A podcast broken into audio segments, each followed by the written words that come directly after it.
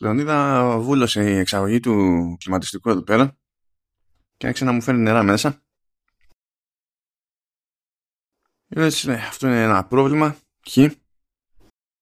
Πηγαίνω έξω στο σωληνάκι εκεί πέρα που βγάζει το νερό και είδα ότι είχε κουνιάσει εκεί πέρα ωραιότατα ένα σαλιγκάρι μέσα Και φυσικά αυτό σημαίνει πνιγόμαστε. Ένας σαλιγκάρι ίσον πνιγμός. Το θετικό της υπόθεσης. Κατάρρευση τη ανθρωπότητας, του πολιτισμού κτλ. Λοιπόν, θα σου βρίσκω θετικά εγώ σε ό,τι μου λες. Το θετικό της υπόθεσης είναι ότι θα έχουμε το πρώτο ένπλο επεισόδιο. Ε, Command S. Ε, τα κουπιά βγάλε μόνο. Αρχίζω εγώ τα ταμπούρλα εδώ να, να δίνω ρυθμό. Καλά, σε δυστυχώς από κουπιά ξέρω. Ναι. Σαλιγκάρι, ρε φίλε, δηλαδή. Σαλιγκάρι. Πού το βρήκε στην Αθήνα το σαλιγκάρι; Τι που το, αφού έχω κήπο ρε, κάπου βρήκα το σαλιγκάρι. Ε, πού, πού το βρήκες στον κήπο στην Αθήνα; Ε, ε, εδώ τέτοιο, σε κάποιες φάσεις του, του έτους βγαίνουν τσάρκα εδώ πέρα και γυμνοσάλιαγκες και όταν έχει φως όταν είναι ανοιχτά τα φώτα του δρόμου και τα λοιπά, λαμπυρίζει το σάλιο που έχουν αφήσει κάτω και καταλαβαίνεις τι διαδρομή έχουν κάνει. Δεν ξέρω πώς να κάνω τέτοιο, πώς να κάνω pivot από αυτή την ιστορία στη, στην υποστήριξη της LEAP, οπότε θα πω τέλος πάντων άλλο ένα command OS που φτάνει σε εσάς με την υποστήριξη της LEAP. Αυτό. Δεν υπήρχε τρόπος να το κάνω μάλλον αυτό. Δεν προλαβαίνω να σκεφτώ. Η βαριέμαι, δεν ξέρω. Η αλήθεια είναι ότι δεν, δεν υπάρχει πολύ. Τώρα δεν ξέρω πόσο χαίρομαι που τους σύνδεσες με ένα σαλικάρι, αλλά. Μα δεν τους συνέδεσα, αυτό είναι. δεν υπάρχει τρόπος να το συνδέσει. Αυτό εξηγώ. Εκτός αν πω ξέρεις ότι πριν από τη χορηγία τεχνικός, δηλαδή ήταν, αν πούμε ότι η αρχική κατάσταση ήταν δεν υπάρχει σάλιο. Φωσφοριζέ κιόλας. Μετά τη χορηγία προέκυψε. ας πούμε. Ένα. Εντάξει, ναι. Τι, τι, να, τι να κάνουμε. Ε, τι έγινε, αναβαθμίκαμε; Αναβαθμίκαμε, ναι. Εντάξει, Είχαμε... Ελπίζω να αναβαθμίσατε και εσείς μας ακούτε βασικά. Σιγά, μόνο εγώ τα κάνω αυτά πρώτη μέρα. Σιγά, κανένας δεν έχουν πάρει χαμπάρι. Θα με βρίζουν στα comments. Λέω σε ένα φίλο που έλεγα ότι βγήκανε σήμερα λέω, τα, τα updates. Άντε λέω σε καλή μεριά μου. Λέει ποτέ ε, και εγώ ήμουν για το πότε βγαίνει update. Του λέω αυτά είναι επειδή έχεις πρώτη φορά iPhone. Προηγουμένως να είμαι Android και να κι εγώ να πριν δεν θα άλλαζε κάτι. Κακιούλες. Τι κακιούλες. Εγώ φταίω. Εγώ το κάνω. Αλλά εντάξει, λέω, θα μάθεις, θα συνηθίσεις. Εντάξει, να, να, να πω την αλήθεια ότι ε, εννοείται ότι ε, στην αρχή δεν μου, δεν μου έβγαινε. Ήξερα πάνω κάτω, ξέρω τι ώρα Sky το update. Ε, εντάξει τώρα, εγώ είμαι αυτός. Έτσι δηλαδή, ξέρω, 8 η ώρα Ελλάδος, εκεί 10 η ώρα Αμερική που ξυπνάνε τα σπουργίτια εκεί και τα λοιπά και πατάνε το κουμπί. 8 και 1 πρέπει να έχει εμφανιστεί το update στο κινητό μου. Αν όχι, φωτιά, μπόμπες και τα λοιπά. Ε, δεν και φυσικά φρόντισες να εμφανιστείς σε όλων εκτός από. Ναι, δε, δεν έβγαινε σε μένα καθόλου. Λέω εντάξει, μωρέ, θα έχουν φάει σκάλωμα για αυτά. Μου, μου κάνει ο γιος μου, μου φέρνει το κινητό στη μούρη. Χα, μου λέει το κατεβάζω ήδη. ξανά και ξανά refresh εγώ, restart γιατί λέω δεν μπορεί, έχει φάει σκάλωμα για αυτά και μετά συνειδητοποιώ ότι είμαι ακόμα στην beta του 15 και ότι πρέπει να αφαιρέσω το προφίλ που βάζεις για να ενεργοποιηθούν οι beta ώστε να πάρει χαμπάρι το, το κινητό ότι δεν είμαι πλέον σε beta για να κατεβάσει το, το legit iOS 16. Ε, Rookie mistake, rookie mistake. Το, το παθαίνω συνέχεια, το ξεχνά γιατί είμαι πάντα σε beta, οπότε το ξεχνά. Ακόμα και από beta σε beta το ξεχνάω ότι πρέπει να αλλάξω προφίλ, ρε παιδί μου. Εντάξει, τελείως. Δηλαδή, ξεφτύλα τώρα. Δηλαδή, τρέπομαι και που το λέω για μένα αυτό το πράγμα για τα update και να μην θυμάμαι τα βασικά. Εντάξει, είναι, είναι, είναι ρόμπα. Εν τω μεταξύ, δεν θυμόμουν και σου στείλα και μήνυμα, ε, αν θυμάσαι, ε, ότι είχα την εντύπωση ότι ε, βγάζοντα το προφίλ θα αρχίσει να κάνει reset το κινητό, όλο delete τα πάντα format το σύμπαν. Αλλά δεν. Ευτυχώς δεν γίνεται τέτοια πράγματα. Ναι, για ένα λίγο πρόβλημα. Ε, ναι. Δηλαδή, για φαντάζομαι, σκέψου ότι έβαζε, ξέρω εγώ, προηγουμένως VPN με, με τέτοιο προφίλ. Φαντάζεσαι να θες να βγάλεις το VPN και να πρέπει να διαγράψεις όλο το τηλέφωνο. Ε, παιδί, επειδή αυτό είναι, είναι ειδικό προφίλ και είναι για το ίδιο το λειτουργικό σύστημα, έλεγα μήπως τρώει φρίκες και αυτά και θέλει να περάσει το αντίστοιχο legit ε, iOS που δεν είναι σε beta για να μετά να μπορείς να κάνεις το update κτλ. Τέλος πάντων, το, το κατάφερα τέλος πάντων μετά από ώρα και βρίσιμο κτλ. Το, το κατέβασα και στο iPhone και στο ρολόι Κάτσε, κάτσε, περίμενε. Μην απλωθείς τώρα. Μην απλωθείς τώρα. Περίμενε. Θα σου δώσουμε αέρα να πνεύσει μετά. Κάτσε τώρα. έχουμε α, έχουμε δεν έχω καν τις σημειώσεις αν, αν το έγραψες πουθενά. Δεν. δεν. Όχι, όχι. Πάμε εδώ. Έχουμε, έχουμε υποχρεώσεις. Γιατί πρόσεξε να δεις. Δεν γίνεται να προλογίσεις εσύ τη Σελένα Γκόμες. Πρέπει η Σελένα Γκόμες να προλογίσει εσένα. Δεν ξέρω να το διαχειριστεί αυτό. λοιπόν, για πάμε. πάμε. Apple TV Plus έγινε ένα κονέ για ντοκιμαντέρ που θα λέγεται Selena Gomez My Mind and Me. Προφανώς έχει να κάνει με Selena Gomez, δεν ξέρω αν χρειάζεται κάποιος διευκρίνησης ω προς αυτό. Ε... Και για το μυαλό της. δηλαδή. Τι για το. Α, ναι, τώρα κοίτα. Ε, εδώ πέρα λίγο κολλείομαι από την άποψη ότι δεν είναι πολύ σαφής η περιγραφή ε, θα μου πεις το πρωτότυπο αυτό για επανακοίνωση νέου project Apple TV Plus. Ναι, απλά είναι φάση ντοκιμαντέρ και λέει κάτι υπονοούμενα που λέει ότι μετά από χρόνια, ξέρω εγώ, στους προβολείς δημοσιότητας σε ένα Γκόμες γίνεται star και τα λοιπά, αλλά καθώς πηγαίνει από, από κορυφή σε κορυφή ε, προκύπτει πρόβλημα και τα πράγματα δυσκολεύουν. Το θέμα είναι ότι υποτίθεται ότι είναι γνωστό τι πρόβλημα έχει προκύψει. Δεν ξέρω γιατί εδώ πέρα, αν, αν όντως μιλάνε για αυτό, φαντάζομαι ότι γι' αυτό μιλάνε, δεν το αναφέρουν. Διότι δεν είναι ότι θα αποφύγουν να το πούνε στο ντοκιμαντέρ. Γιατί η κοπέλα, δεν έχω πάρει η κοπέλα πάσχει από λύκο. Που είναι, που είναι αυτό οπότε, Οπότε να μην, να μην σχολιάσω για την υπέροχη φωτογραφία που έχει το άρθρο. Όχι, γιατί εντάξει, και είναι φωτογραφία, δεν έχει πρόβλημα. Όχι, αυτό λέω, είναι υπέροχη. Δεν πω κάτι. Ε, εντάξει. Δηλαδή έχει, έχει θέμα υγείας και προφανώς αυτό έχει επηρεάσει τη, τη ζωή της κοπέλας. Δηλαδή, ε, ναι. ε, προφανώς. Ναι, τώρα δεν ξέρω γιατί εδώ στην περιγραφή κάνουν ότι. Το κρατάνε για έκπληξη. Τι έκπληξη! Να μην, να μην κάνουν spoiler. Και τι σοή έκπληξη θα ήταν αυτή δηλαδή, στην ηλικία. Ναι. Αλλά ναι, τέλος πάντων. Μιας και είπες έκπληξη, πάμε σε πράγματα που δεν είναι έκπληξη. Διότι... Πολύ σταθερά, έτσι είναι. Δηλαδή. ε, βγήκαν εκεί και τα prime time memes και ε, εντάξει, σου λέει Ted Lasso, κάτσε, περίμενε, περίμενε. Πού είναι, κάτι πρέπει να γίνει. Τι δεν έχει πάρει; Τι δεν έχει πάρει, ας πάρει. Outstanding comedy series, outstanding lead actor είναι comedy series για τον Sudeikis, outstanding supporting actor είναι comedy series για Brett Goldstein που είναι και στους γραφιάδες της σειράς και outstanding directing for a comedy series MJ Delaney. Παπ, παπ. Ε, έχω να πω, λοιπόν, ε, έχεις δει το, το Thor; Το τελευταίο; Το Thor δεν θυμάμαι καν. Τα έχω μπερδέψει τόσο πολύ όλα αυτά. Ε, αυτό τώρα, τώρα εντωμεταξύ που έφτασε και Disney Plus είναι 8 του μήνα. Είναι το Love and Thunder. Ναι, όχι, δεν πρέπει να το έχω δει. Λοιπόν, πρόλαβα και το, και το είδα. Εντάξει, το ξεφτύλισε η Marvel. Δηλαδή, είδε τι λειτουργήσε στο Ragnarok και κατάλαβε τα λάθος πράγματα από αυτό. Έτσι. Αλλά τέλος πάντων, αυτό είναι μια άλλη συζήτηση. Θέμα είναι ότι σε κάποια φάση Δηλαδή μιλάμε τώρα για σκηνή, δηλαδή δεν ξέρω αν κρατάει δεύτερο δευτερόλεπτο το πλάνο αυτό που λέω, αλλά σε κάποια φάση είναι να εμφανιστεί ο Ηρακλής. Και είναι ο Μπρετ Γκόλστιν, ρε φίλ. Τον έχουν βάλει πάλι να κάνει βαριά φωνή και είναι με το mm στήθος στην τρίχα έξω, ξέρω εγώ και τέτοια και να κάνει και ελληνική προφορά αγγλικών. Και λέω, ρε φίλε, είσαι θεότητα. Δηλαδή δεν θα παίξεις ποτέ τίποτα φυσιολογικό για την πάρτι σου, είσαι θεότητα. Τι να πω. Και να, Ηρακλής. Ωραία, εντάξει. Είμαι η θεότητα. Κοντά είμαστε. Ε, λοιπόν, και φυσικά έπρεπε να αρπάξει και το Severance. Πήρε Outstanding Main Title Design. Συμφωνώ. Το είχαμε σχολιάσει και στους ουράνε αυτό. Είναι πολύ καλό το intro. Και Outstanding Music Composition for a Series. Επίσης συμφωνώ. Επίσης συμφωνώ. Πολύ καλό στημένο. Τώρα το Carpool Karaoke The Series πήρε και αυτό αντιβγαλάκρι. Outstanding Short Form Comedy. Ίσως να μην είχε άλλα Short Form Comedy στο, στην κατηγορία, δεν είδα. Schmigadoon πήρε και αυτό ένα. Outstanding Original Music and Lyrics. Και έχουμε Outstanding Motion Design στο Home Before Dark.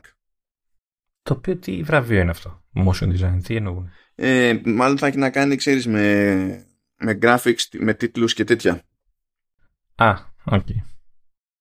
Συνήθως έτσι αυτό μάλλον εννοούν, ρε παιδί μου. Οπότε τσιμπήσανε εκεί πέρα τα, τα, τα βραβιόνια και μπορούμε να πούμε ότι τελειώσαμε με Apple TV Plus. Πάμε, παπ, παπ, Apple Arcade. Λοιπόν, για κάποιο λόγο το Apple Arcade αυτή τη φορά έχει Tom Hanks. Καλά, όχι μόνο. Ένα θα πούμε. Δύο έχει.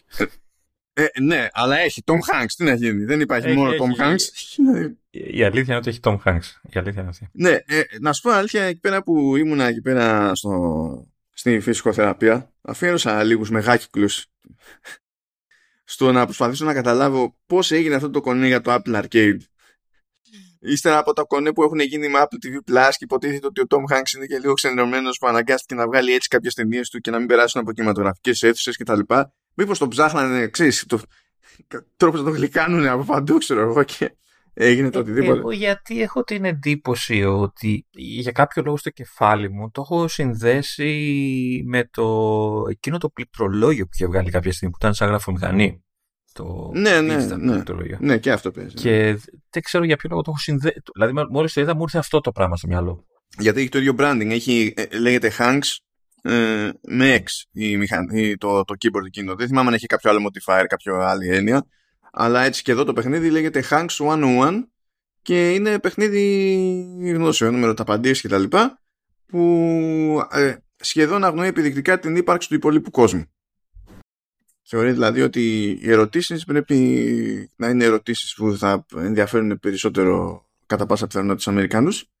Ε, οπότε τι, τι συμβαίνει; Όταν προκύπτουν ε, ερωτήσεις που και καλά είναι δύσκολες για τους Αμερικανούς γιατί έχουν να κάνουν με διεθνή εμείς θα τα πηγαίνουμε καλά και στις ναι. ερωτήσεις θα, θα τα πηγαίνουν καλά ε, οι Αμερικανοί εμείς θα τα πηγαίνουμε χάλια. Ειδικά όταν μου πέσανε στην κατηγορία μαθηματικών που τέλος πάντων σου πετάει 5-5 ερωτήσεις αλλά πριν φτάσω στη δομή τουλάχιστον θα αναφέρω αυτό το παράδειγμα. Και οι τρεις από τις πέντε ερωτήσεις ήταν ε, για να υπολογίσω ίντσες, πόδια και, και γιάρδες Δηλαδή, πόσες, πόσες, πόσες, πόσα πόδια είναι σε τόσες γιάρδες και αυτό που ε, ερχόταν στο μυαλό μου εκείνη την ώρα ήταν no one cares. Όχι, εγώ σταμάτησα εκεί όταν άρχισα να μην μιλάει για κρίκετ και rugby και αυτά, λέω εντάξει, εντάξει. Καλοφτιαγμένο είναι πάντως έτσι, δεν μπορεί να πεις. Ναι, είναι ναι, ναι. Προσεγμένο. Υποτίθεται ότι ε, κάθε παιχνίδι, ας το πούμε έτσι, είναι μια σειρά από 101 ερωτήσεις που χωρίζονται σε πεντάδες με εξαίρεση το τελευταίο στάδιο που είναι εξάδες. Και καλά, μετά αυτές χωρίζονται σε, σε, σε ας πούμε χάρτες που απλά αλλάζει διακόσμηση. Μην φανταστείτε. Από εκεί και πέρα είναι ότι πηγαίνουμε τσουκου τσουκου μπόλ σαν να είμαστε σε ταμπλό, ξέρω εγώ, σε επιτραπέζιο. Ε, και η λογική είναι ότι κάθε φορά από node σε node ανοίγουμε ένα πακέτο με, δηλαδή κάνει ένα πακέτο με ερωτήσεις που ανοίξει σε συγκεκριμένη κατηγορία. Έχει ας πούμε entertainment, έχει αθλητικά, έχει πολιτική. Ε, εννοώντας αμερικανική πολιτική, μην φανταστείτε τώρα. Έχει, έχει γεωγραφία. Εκεί φαντάστηκα, λέω εντάξει, λέω δεν μπορεί εδώ. Και μετά κάθεται και με ρωτάει σε ποια, ε, ποια πόλη της τάδε πολιτείας αγγίζει θάλασσα. λέω παιδιά... ε, ε, ε. δηλαδή ναι. Ξέρω, εγώ περίμενα κάτι. αλλά ξέρω. είχε μετά και διεθνή. Μετά μου ξανά πέσε κατηγορία γεωγραφία και δεν είχε Αμερικανίε. Είχε, είχε διεθνή. Και λέω εντάξει, κάτι είναι και αυτό. Εντάξει, προφανώς είναι για να, να μπορούν να παίζουν και οι Αμερικάνοι. Γιατί δεν ξέρω. Μα να παίζουν και οι Αμερικανοί, αλλά ήθελε μια. Έχει μεγάλη, ας το πούμε ότι έχει μεγάλη πυκνότητα ας πούμε, σε Αμερικανοκεντρικέ ναι, ναι. ερωτήσεις. Αυτό θέλω να πω. Τουλάχιστον σε τέτοια θέματα. Δεν ξέρω αν. Αλλά δεν νομίζω. Να, αν ξέρεις αλλάξεις γλώσσα κτλ. Όχι. Ευρωπαϊκή γλώσσα. Αλλά δεν νομίζω, ναι. Ε, και αυτό που παίζει είναι ότι ε, κάθε σωστή ερώτηση σου δίνει ένα πράγμα που και καλά είναι σαν, τι να πω, σαν κύπελο και σε συγκεκριμένα μάλιστα να μαζέψεις αυτά από game σε game ε, πηγαίνουν αθρηστικά. Δεν είναι σαν επίδοση δηλαδή στο ένα session το, το, με εκατομμύρια ερωτήσεις. Ε, και τα μαζεύεις προχωρώντας και υποτίθεται ότι όταν φτάνεις κάποια μάλιστα ας πούμε σου ξεκλειδώνει κάποια πακέτα με κάρτες που οι κάρτες αυτές είναι modifiers. Μπορεί να είναι ε, μπορείς να διαλέξεις στην αρχή μία και μετά ξεκλειδώνεις και slots, πηγαίνει μέχρι τρεις. Μπορείς να πεις ότι ε, εγώ θέλω να μου, πέφτει πιο, να μου πέφτει πιο συχνά η τάδε κατηγορία ερωτήσεων. Ή όταν προσπαθείς να παίξεις με κάποιο multiplayer και παίζει πιο ανταγωνιστικό, μπορείς να χρησιμοποιήσεις μια κάρτα ας πούμε, που αφαιρεί πόντους από, από τον αντίπαλο. Και αυτό που φαίνεται ότι ευνοεί τέλος πάντων το, τον παίκτη που του πάει καλά ας πούμε η παρτίδα είναι οι συνεχόμενες ε, σωστές απαντήσεις. Γιατί σε κάθε node, από node σε node, είπαμε ότι έχει πέντε, πέντε ερωτήσεις. Και κάθε διαδοχική πετάει πολλαπλασιαστή στο σκορ και κάθε επόμενη σωστή φέρνει παραπάνω πόντους. Και πηγαίνετε δηλαδή στην πρώτη σωστή παίρνεις 100 βαθμούς και καλά. στη δεύτερη παίρνεις 200, στην τρίτη ε, παίρνεις, τέτοιο, παίρνεις 300 και μετά μεγαλώνει ακόμη πιο απότομα και αν κάνεις όλη την πεντάδα σωστή, ας πούμε, παίρνεις 2.000. Οπότε το, δεν, είναι μόνο το, δεν είναι μόνο το πλήθος των ερωτήσεων που καθορίζει το ποιος θα έχει πάει καλύτερα. Και το σερί ουσιαστικά. Ναι, είναι, είναι και το σερί. Γι' αυτό προκύπτει έτσι μια, μια βαθμολογία. Καλά στημένα είναι, δηλαδή σαν, σαν φάση είναι καλοστημένο. Ε, τα γραφικά του είναι απλά, δηλαδή ε, τα γραφικά είναι σαν αισθητική για γιατί μιλάμε για σχέδια και τέτοια. Που και που έχει κάτι hints, έχει κάτι τσαχπίνικες κατηγορίες, πηγαίνει και μπλέκει ε, έχουν, κάνει, έχουν μοντάρει τις φάτσες από δύο ξέρω εγώ ηθοποιούς μαζί. Και εσύ πρέπει να διαλέξεις ποιο ζεύγος ηθοποιών είναι που έχει αναμειχθεί ας πούμε. Έχει, έχει διάφορα. Σε κάποια πράγματα έχει hints σε κάποια πράγματα δεν έχει hints ανάλογα τώρα. Πότε είναι visual πότε μπορεί να είναι σαφές το, το hint ή μπορεί να είναι υπονοούμενο. Δηλαδή να βλέπεις κάτι σαν hint και για να καταλάβεις που αναφέρεται να πιάσεις ότι το, υπάρχει κάποιο θεωρητικό λογοπαίγνιο ξέρω εγώ από πίσω. Δεν είναι ένα σταθερό πράγμα στο οποίο τέλος πάντων απλά συνηθίζεις και το πηγαίνεις στο, στο έτσι. Και έχεις φυσικά και τον Tom Hanks κάθε φορά που τα πηγαίνεις καλά σου λέει και μπράβο και, και τα λοιπά. Και λέω πρέπει να είναι πολύ ενδιαφέρον αυτή η ηχογράφηση στο στούντιο. Ναι, αλλά υποτίθεται αυτός είναι τι, γουστάρει Ελλάδα και τέτοια έπρεπε να επιβάλλει να έχουν και ελληνική μετάφραση. Μένει και Έλληνας πολίτης, χειροπολίτη. Ε, ναι. Δεν θα έπρεπε να, να επιμείνει. Έχω, έχω βαρεθεί να βλέπω στο αρκετή σε σταθερές ομάδες γλωσσών που είναι σε όλα ίδιες. Oh, και εμείς βέβαια ποτέ. Ναι, εντάξει, μην εύχεσαι και πολλά πράγματα, γιατί βλέπω Xbox oh. που αρχίζουν και βάζουν ελληνικά και το κάνουν όσο πιο αυτοματοποιημένα γίνεται και δεν καταλαβαίνω τι, τι βλέπω. Mm, ναι, όντως. Δηλαδή μου ήρθε ακόμα και στην εφαρμογή του Xbox μου σκάει μια ειδοποίηση για το λανσάρισμα του, του The Pit που είναι expansion στην ουσία στο Fallout 76. Και, ε, το, και μου σκάει για κάποιο λόγο από την ίδια εφαρμογή και στα ελληνικά το notification στο τηλέφωνο και στα αγγλικά. Σε άλλες ώρες όμως. Για να καταλάβεις τι εννοούσες. Ε, ναι, ναι, μου σκάει πρώτα το ελληνικό που είναι ο γρίφος. Που λέει Fallout 76 ε, με τίτλο The Pit. Λέω τι σοε ειδοποίηση είναι αυτή; Και δεν υπάρχει η Fallout 76 με τίτλο The Pit. Υπάρχει το The Pit που είναι επέκταξη στο Fallout 76. Ε, ώρες αργότερα έρχεται το, το αγγλικό notification και λέει ε, Fallout 76 heads to the pit. Ναι. Κάτι, κάτι. Και δυστυχώς αυτό δεν διευκόλυνε καν στο να καταλάβω πώς απέτυχε τόσο πολύ η μετάφραση στα ελληνικά. Ναι, ναι, δηλαδή ξέρεις, άμα είναι να πάει έτσι, καλύτερα να μην. Ναι, όχι, εντάξει. Αλλά γενικά χτυπάει και λίγο άσχημα, τέλος πάντων. Ε... Εντάξει, αλλά ε, έχω, έχω να πω ότι. Το είχα πει στην προηγούμενη, στο προηγούμενο Command OS ότι για κάποιο λόγο στο, στο marketing αποφάσισαν ότι υπάρχει quote για το παιχνίδι, quote από τον Hanks για το παιχνίδι, σαν δήλωση ας πούμε στάνταρ αλλά αντί να, να, να σου στείλει με τη μία το quote μαζί με το δελτίο τύπου, σου στέλνει το δελτίο τύπου και σου λέει: Αν θες να μάθεις το quote, πες μας να το στείλουμε. Φυσικά, εγώ επειδή είμαι ηλίθιος, ήθελα να μάθω ποιο είναι το quote. Έτσι, δηλαδή, ε, έπρεπε να μάθω ποιο είναι το quote. Ε, και δεν έκανα απλά μία προσπάθεια, έκανα μία προσπάθεια, ξέχασα να μου απαντήσουν και μετά ξανά έκανα προσπάθεια και η φάση ήταν: Α, ναι, ορίστε το quote. και τα λοιπά. Έπρεπε να μάθω ποιο είναι το quote. Λέει λοιπόν το quote: Trivia is for kids, knowledge lasts a lifetime. Έτσι ξεκινάει. Λέει ο Tom Hanks και συνεχίζει και λέει Compete against the entire world with Hanks 101 trivia and you will become a fascinating human being 101 facts at a time. Συγκλονίστηκες; Φρονίτα. Ε, ε, έχω, έχω υδρώσει. Δηλαδή, εντάξει, δεν είναι και σάπιο quote. Απλά δεν χρειάζεται να υπάρχει. quote. Δεν είναι και λόγο υπάρχει. Είναι, OK. Okay. Ε, γιατί, πώς να σου πω, κα... Ε, ισχύει αυτό που λέει. Αλλά, εντάξει, δεν ισχύει περισσότερο επειδή το φαντάζομαι με τη φωνή του Hanks. Αυτή τη στιγμή που... Αλλά, OK. Okay.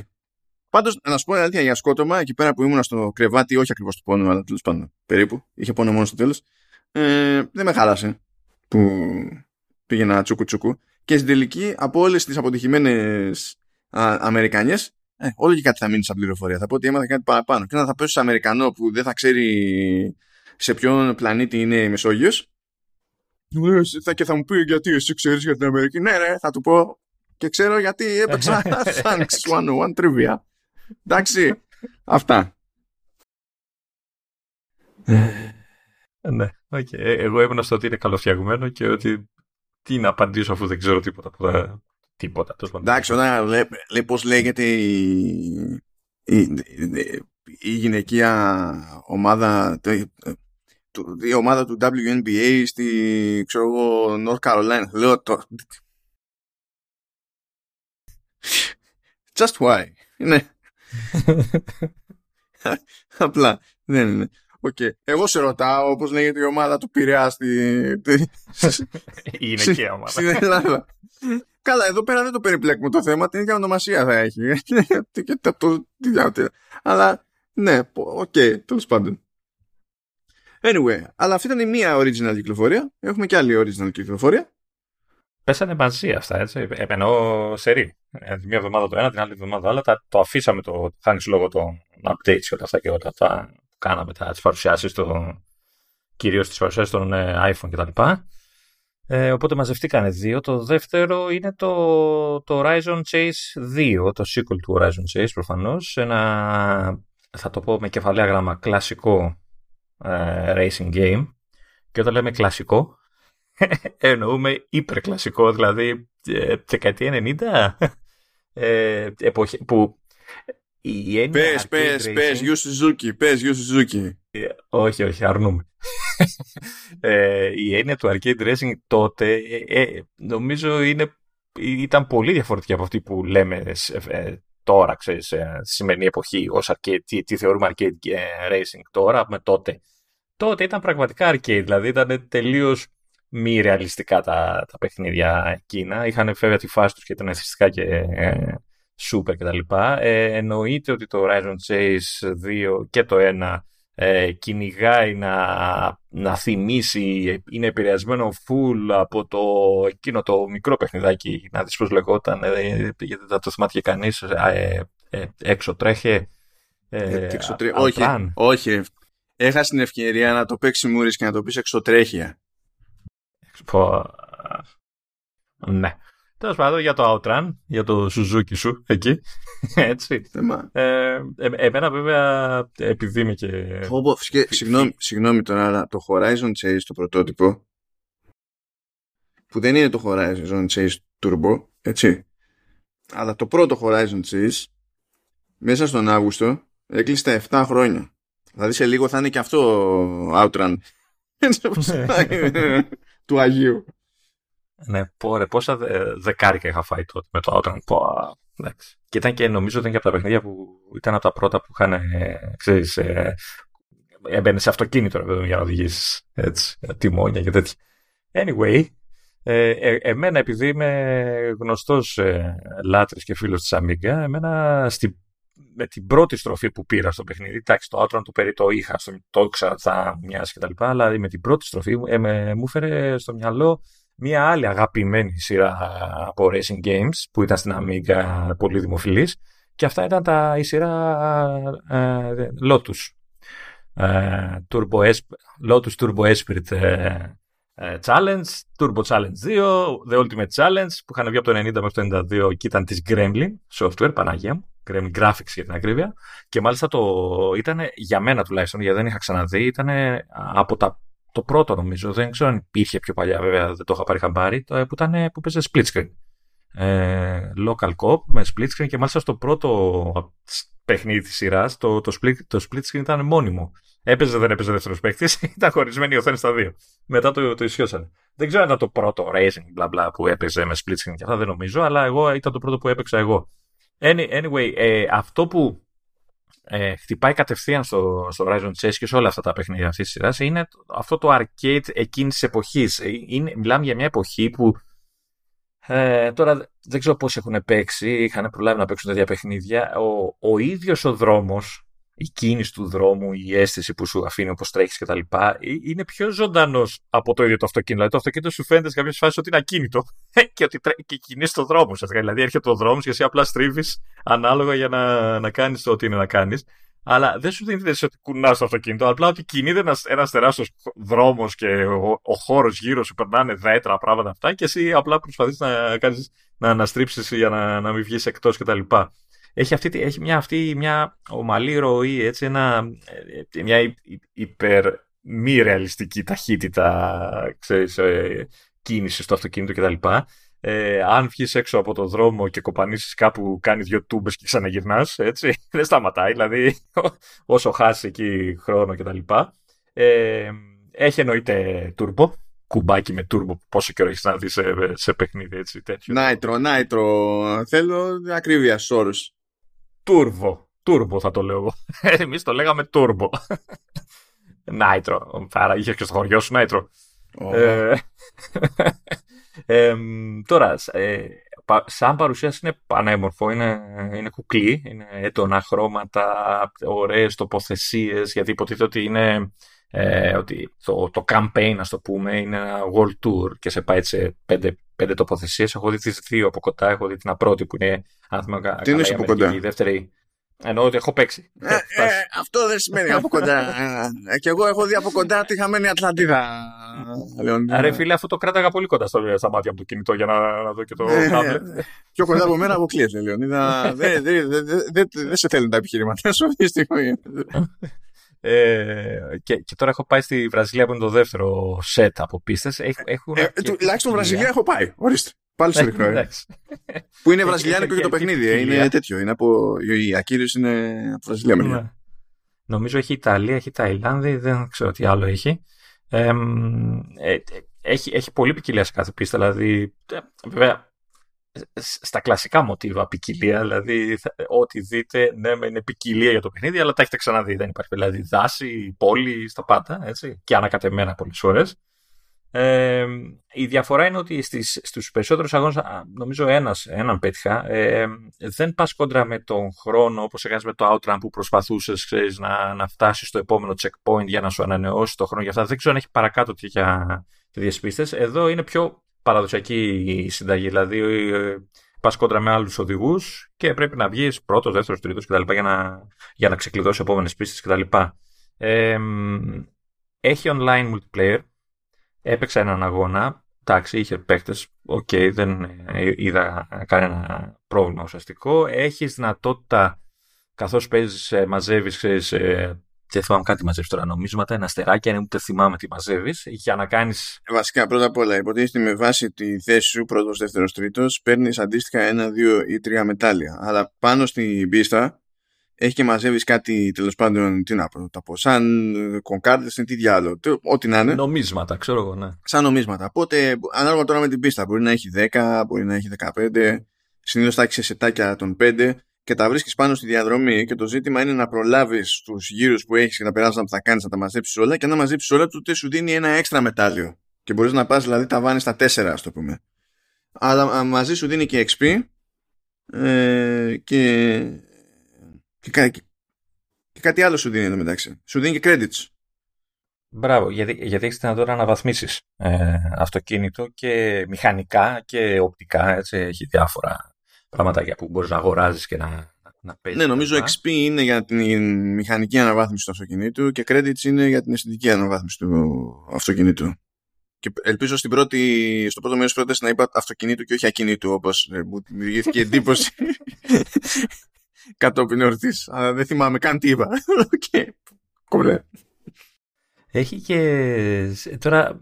Ε, δεν, ξε... δεν νομίζω ότι είναι, είναι στημένα, δεν είναι δυναμικό. Έχει και καιρό, έχει και weather effects. Δηλαδή έπαιξα πίστα που έπαιξα, ξέρεις, είχε ξέρω, τρεις γύρους και ε, στη Βραζιλία αυτό.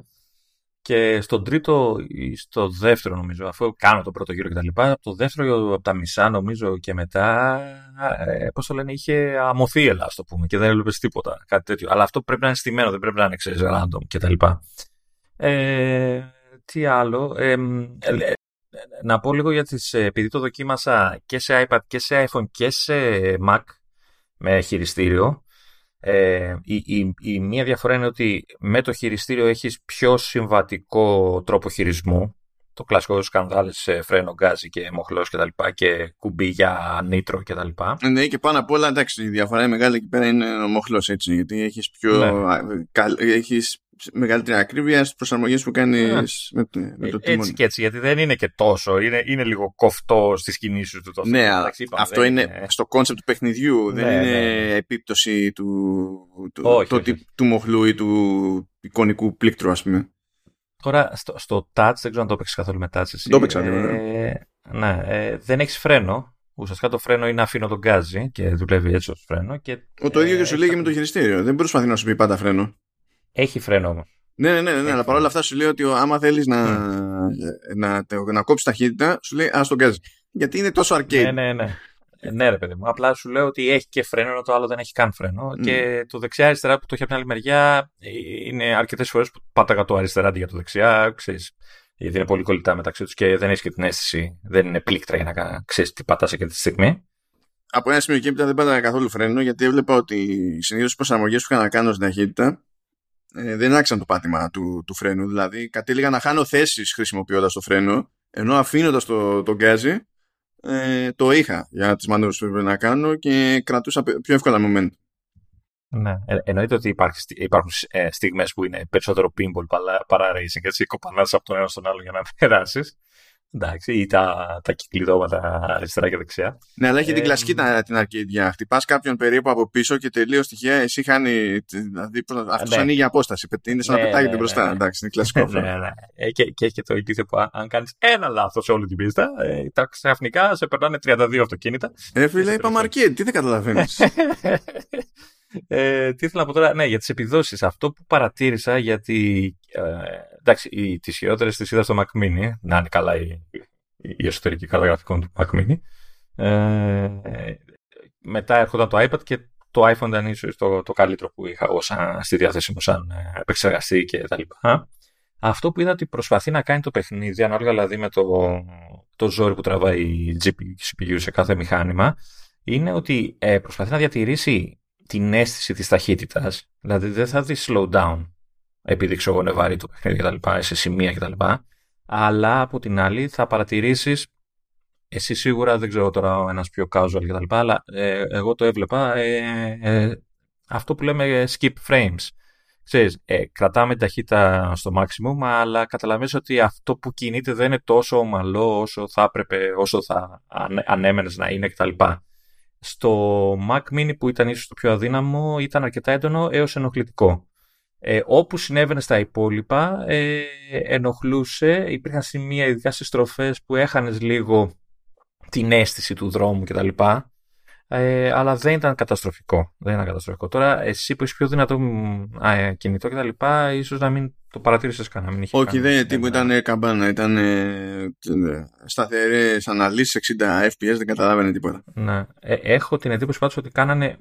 Ότι έχουν κάνει ε, σωστή επιλογή. Γιατί ε, σε αυτά τα παιχνίδια νομίζω ότι μετράει περισσότερο η αίσθηση ταχύτητας και το, την ομαλότητα που, που αναφέρω εγώ με τα skip frames μπορεί και κάποιος να μην την πάρει και χαμπάρι, ρε παιδί μου. Ανάλογα δηλαδή και πόσο έντονο είναι. Κοίτα, σύν της άλλης ξέρουν ότι αργά ή γρήγορα πρέπει να βγει και στο Switch αυτό.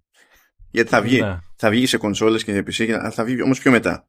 Το έχουν πει. Βγαίνει πρώτα με μια κάποια χρονική αποκλειστικότητα στο arcade και νομίζω μέσα στο 2023, τώρα πόσο νωρίς, θα βγει στα υπόλοιπα. Και μόνο πρέπει να βγει Switch, πρέπει να τρέχει σε ένα chip το οποίο όταν βγήκε ήταν πιο γιούχο από Α9, ξέρω εγώ. Ε, ε, ε, ε εντάξει, καταλαβαίνεις. Ναι. Αλλά fun stuff και γενικά αυτή ήταν η ύποπτη κίνηση από την άποψη ότι το, το Horizon έχει ήδη και ένα όνομα ως Arcade Racer. Δηλαδή οι gamers το ξέρουν που τους νοιάζει το, το Arcade Racing. Να, να πω κάτι. Μου κάνει, μου κάνει εντύπωση που δεν... Νομίζω δεν έχω δει και κανένα. Ε, που δεν προσπαθούν λίγο για local cop. Για split screen. Γιατί του ταιριάζει νομίζω σαν είδος. Θα μου πεις δεν μπορεί ίσως να το σηκώσει. Ε, μπορεί τώρα. Αλλά σε, ε, να, να σου πω κάτι, ας πούμε, σε, στον Mac, ας πούμε, σε έναν καλό Mac, έτσι, που έχεις μεγάλη οθόνη και αναγκαστικά παίζεις με χειριστήριο σε Apple TV και αυτά. Θα κόλλαγε το split screen. Ε, ναι, όχι, δεν αντιλέγω, αλλά τώρα ξέρω εγώ για Εντάξει, στο iPhone δεν κολλάει. Εντάξει, η αλήθεια είναι ότι δεν κολλάει, αλλά ή στο iPad, αλλά στο, σε, έτσι στα desktop, ας το πούμε, θα, δεν θα ήταν κακό να υπάρχει. Ιδανικό στο iPhone θα ήταν να υποστηρίζεις split screen, αλλά μόνο σε 12 και 13 μήνυ. Γνώμη. Ναι. ναι, ναι, ακριβώς. Για να βλέπεις ακριβώς. να πατάνε. και τι, θα το μοιράζεις το κινητό. θα τσακώνεστε, θα τραβάει στον άλλον. Κάτι Φαντάζεσαι, split screen και μετά Όλα μαζί. Καλή, καλή κυκλοφορία πάντως. Δηλαδή είναι, συνεχίζουμε με παιχνίδια που ξεφεύγουν. Χρειάστηκαν περίπου τρία χρόνια που ξεφεύγουν από το concept. Αυτό κάποτε φτιαχνόταν για να μας ξετινάξει με timers και crystals και δεν ξέρω και εγώ τι να μας σκίσει τα λεφτά. Και ξαφνικά προέκυψε η ευκαιρία να γίνει κάτι άλλο. Και αυτά είναι πλέον δηλαδή είναι παιχνίδια. Το λέγαμε και την προηγούμενη φορά δηλαδή. Ε, που είναι παιχνίδια. Εγώ για το συγκεκριμένο θα ήθελα να δω και mode τύπου outrun. Ξέρεις, checkpoints και πόσο μακριά θα φτάσεις με τον χρόνο που σου δίνεται και ανανεώνεις. Κοίτα, ε, αυτό που ξέρω είναι ότι με updates και τα λοιπά είχε στηριχθεί πολύ το πρωτότυπο το Turbo. Mm. Δηλαδή δεν βγάζουν αυτή ένα παιχνίδι και μετά αράζουν κάποια χρόνια με βγάλουν sequel. Οπότε τώρα άσχετα με το αν θα σου γίνει το χατήρι ή όχι, δεν, περιμένω το περι... δεν, δεν νομίζω ότι το περιεχόμενο θα μείνει στάσιμο Σίγουρα θα προσθέσουν, ε, ξέρεις, χώρες και τα λοιπά. Είναι, Ό,τι είναι. Μπορεί να πειράξουν modes, μπορεί να πειράξουν... Ναι, από ό,τι βλέπω ετοιμάζουν και, ε, ξέρεις, τύπου events και τα λοιπά. Οπότε κάτι θα έχεις να κάνεις. Ε, πριν να αφήσουμε το Apple Arcade, να πω μία ότι αφού ε, είχαν ανακοινωθεί τα παιχνίδια του Σεπτεμβρίου, ε, φύτρωσε και ανακοίνωση την ημέρα που κυκλοφορούσε για κονσόλες και PC το NBA 2K23 ε, ε, ότι θα δούμε και το αντίστοιχο Arcade Edition στο Apple Arcade. Αυτό δεν είναι πρωτότυπο, δηλαδή έχει γίνει και τα δύο προηγούμενα χρόνια. Αλλά συνεχίζει να προσθέτει πράγματα, δηλαδή και πέρυσι έβαλε mode που προηγουμένως ήταν μόνο σε κονσόλες και PC και φέτος θα προσθέσει και άλλο mode που μετακομίζει από εκεί ε, και γλιτώνεις τα διάφορα κουφά τέλος πάντων με, με το monetization που έχει το κανονικό το παιχνίδι. Το οποίο κανονικό παιχνίδι κάνει για νέα συστήματα κάνει και 80 ευρώ, ας πούμε, 75 ποσό είναι. Και παρά όλα αυτά τσακίζει. Στακίζεις. Δεν το χρειάζεται για να παίξεις, αλλά δεν χάνει ευκαιρία να το θυμίσει. Είναι λίγο τσουρέκια. Ενώ εδώ δεν μπορεί να τα κάνει αυτά και προφανώς δεν είναι η καλύτερη έκδοση του NBA 2K23 αλλά είδα, δεν το έκανε πρώτη φορά με push notification αλλά εδώ πέρα νομίζω ότι το έκανε λίγο πιο συντονισμένα και λίγο πιο επιθετικά. Πα, πάντως ακόμα και τα πρώτα που δεν ήταν τα καλύτερα NBA, ε, πώς το λένε, και τα λοιπά, ήταν αξιόλογα για mobile, έτσι, δηλαδή δεν υπάρχει κάποιο Ναι, μα τι άλλο, μα τι άλλο θα πεις σοβαρά, δεν είναι, όχι, αυτό θα ναι, πεις. Ε... Βέβαια, ξέρεις, το βάζεις, σου μασάει όλο το μηχάνημα, έτσι, χράτς, χρούτς, ναι, βασικά σε μασάει και το παιχνίδι, γιατί ναι. δεν είναι... θυμάσαι πώς έπαιζε σε μένα, έτσι, εντάξει, εξαιρετικά. Ε, πέταξε όμως τέτοιο ε, push notification με την ανακοίνωση, γιατί στην ουσία τεχνικώς δεν είχε ανακοινωθεί αυτή η έκδοση. Ε, και ανακοινώθηκε και πήρε και ημερομηνία και πάει για, για 18 Οκτωβρίου. Και νομίζω κιόλας ότι δεν είναι και το μόνο πράγμα που ανακοινώθηκε για Οκτώβριο. Πράγμα που ξέρεις, ούτε αυτό είναι χαρακτηριστικό του πώς μαθαίνουμε συνήθως πράγματα για, για arcade. Κάτσα να δω τώρα να θυμηθώ τι άλλο, τι άλλο υποτίθεται ότι έρχεται. Α, ανα, έγινε ανακοίνωση και για Νοέμβριο ένα παιχνίδι. Και είναι και. Δεν ξέρω βέβαια αν ισχύει ακόμα ο χαμός που γινόταν παλιά. Αλλά αν ισχύει. Μιλάμε για πολύ λιώσιμο εδώ, έτσι. Ναι, είναι, είναι το Football Manager 2023. Το, η έκδοση που βγάζει για τέτοιες συσκευές τη λέει touch, αλλά είναι football manager. Το οποίο ήταν, θυμάμαι εγώ, θυμάμαι το λέγαμε το παιχνίδι των διαζυγίων, έτσι. Κάποτε. Ναι, ναι. Τώρα, εντωμεταξύ, καταλαβαίνω γιατί κάποιος θα παίξει iPhone, καταλαβαίνω γιατί θα παίξει iPad, καταλαβαίνω ακόμη γιατί θα παίξει σε Mac. Ποιος θα παίξει football manager σε Apple TV, δεν ξέρω. Ναι, εντάξει.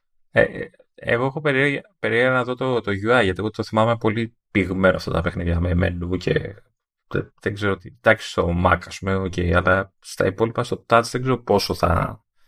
πόσο πυγμένο θα φαίνεται το, το UI του. Έχει διαφορές όμως, δηλαδή τώρα χαζεύω εδώ τα, λίγο τα screens που έχει για ανά πλατφόρμα και iPad και, και Mac version ας πούμε έχουν sidebar με ξέρεις κατηγορίες και τέτοια το TV app δεν έχει sidebar είναι κάθεται κάπου ανάμεσα ε, σε εκδόσεις iPad, Mac και iPhone ως προς την πολυπλοκότητα από την άποψη ότι ξέρουν ότι μπορεί να έχεις σύντσες αλλά κατά πάσα πιθανότητα τις έχεις σε απόσταση δεν μπορείς να πεις. Δηλαδή ξέρεις, πρέπει να είναι πιο τροφαντό το κείμενο ας πούμε αλλιώς δεν θα υπάρχει καμία ελπίδα ποτέ.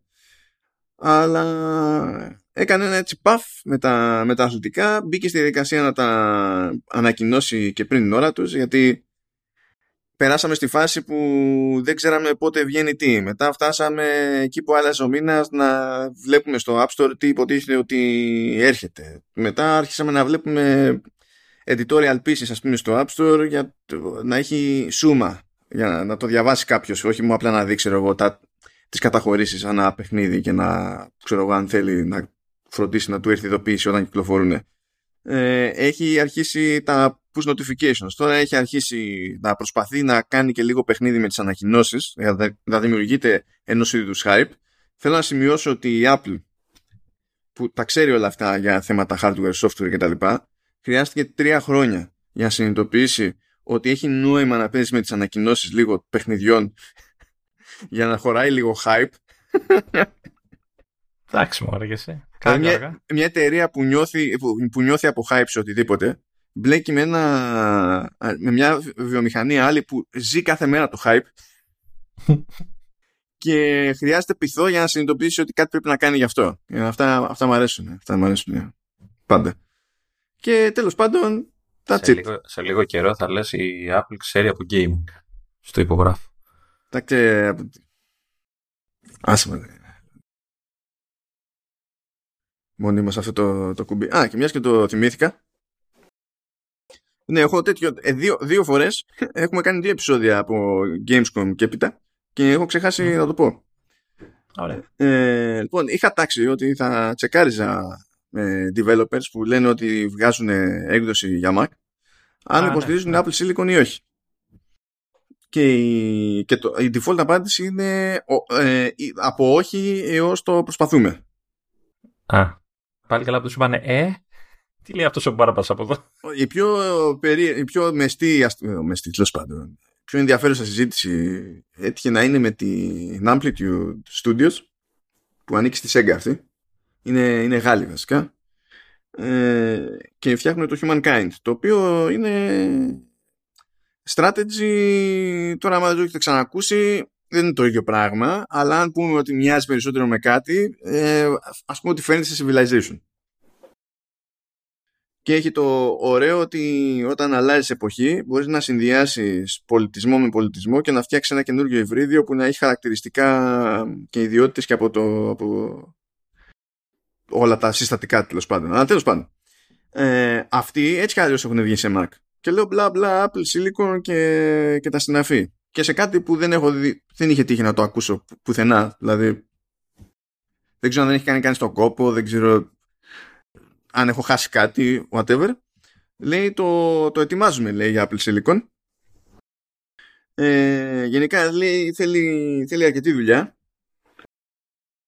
Ε, το, το, το κάνουμε λέει τέτοιο το, το κάνουμε με την Aspire οπότε γυρνάω εκεί πέρα και λέω τι θα γίνει και εσείς τα λεφτά σας λέω στο, στο Embracer Group όλοι, όλοι το Embracer Group τέλος πάντων ε, μου λέει τι να γίνει ε, και λέει είναι και με, τη, και, και με βοήθεια από την Apple λέει μέσα σε όλα. Δηλαδή του στείλω ότι. Θα το δούμε στο arcade. καλά, δεν ξέρω αν θα το δούμε στο arcade. Τώρα αυτό, άμα δούμε τέτοιο παιχνίδι στο arcade, θα εντυπωσιαστώ. Ε, είναι λίγο δύσκολο γιατί πώς θα βγει αυτό σε mobile, αυτό δεν μπορεί να βγει. Και η πολιτική είναι ότι προσπαθεί να τα έχει παντού, ας πούμε. Εκτός αν είναι τόσο παλιό που δεν. Βασικά, άμα δεις δύο παιχνίδια, θα πρέπει να αλλάξουν τον τίτλο. Από απλά arcade να το κάνουν ξέρω εγώ. Ναι, ναι. Από όλα, ξέρω εγώ. Ε, ναι, και λέει ότι το έχουν κάνει outsource στην ουσία, ότι προφανώς έχει πάρθει απόφαση γιατί θα μπαίνει στην διαδικασία και είναι λεφτά, αλλά και ότι μέσα σε όλα μπλέκεται και έτσι το έχει και λίγο από πιο κοντά η Apple για βοήθεια, ρε παιδί μου. Και ρώτησα επίτηδες, λέω, γιατί λέω, εφόσον ήσασταν ήδη σε Mac, ό,τι δουλειά ήταν να κάνετε κατά βάση, ακόμα και αν ήταν ένα απλό translation από, ξέρω εγώ, σε DirectX ή κάτι ό,τι είναι σε περίπου Vulkan να το κάνετε translate σε, ε, σε Metal, αυτό τέλος πάντων ε, και για Intel να το κάνατε, τεχνικώς είναι με τη μία native σε Apple Silicon. Οπότε αυτό είναι, είναι ok. Αλλά είναι άλλη φάση τελείως από CPU μεριά. Ε, μου λέει εκεί πέρα είναι η πίκρα.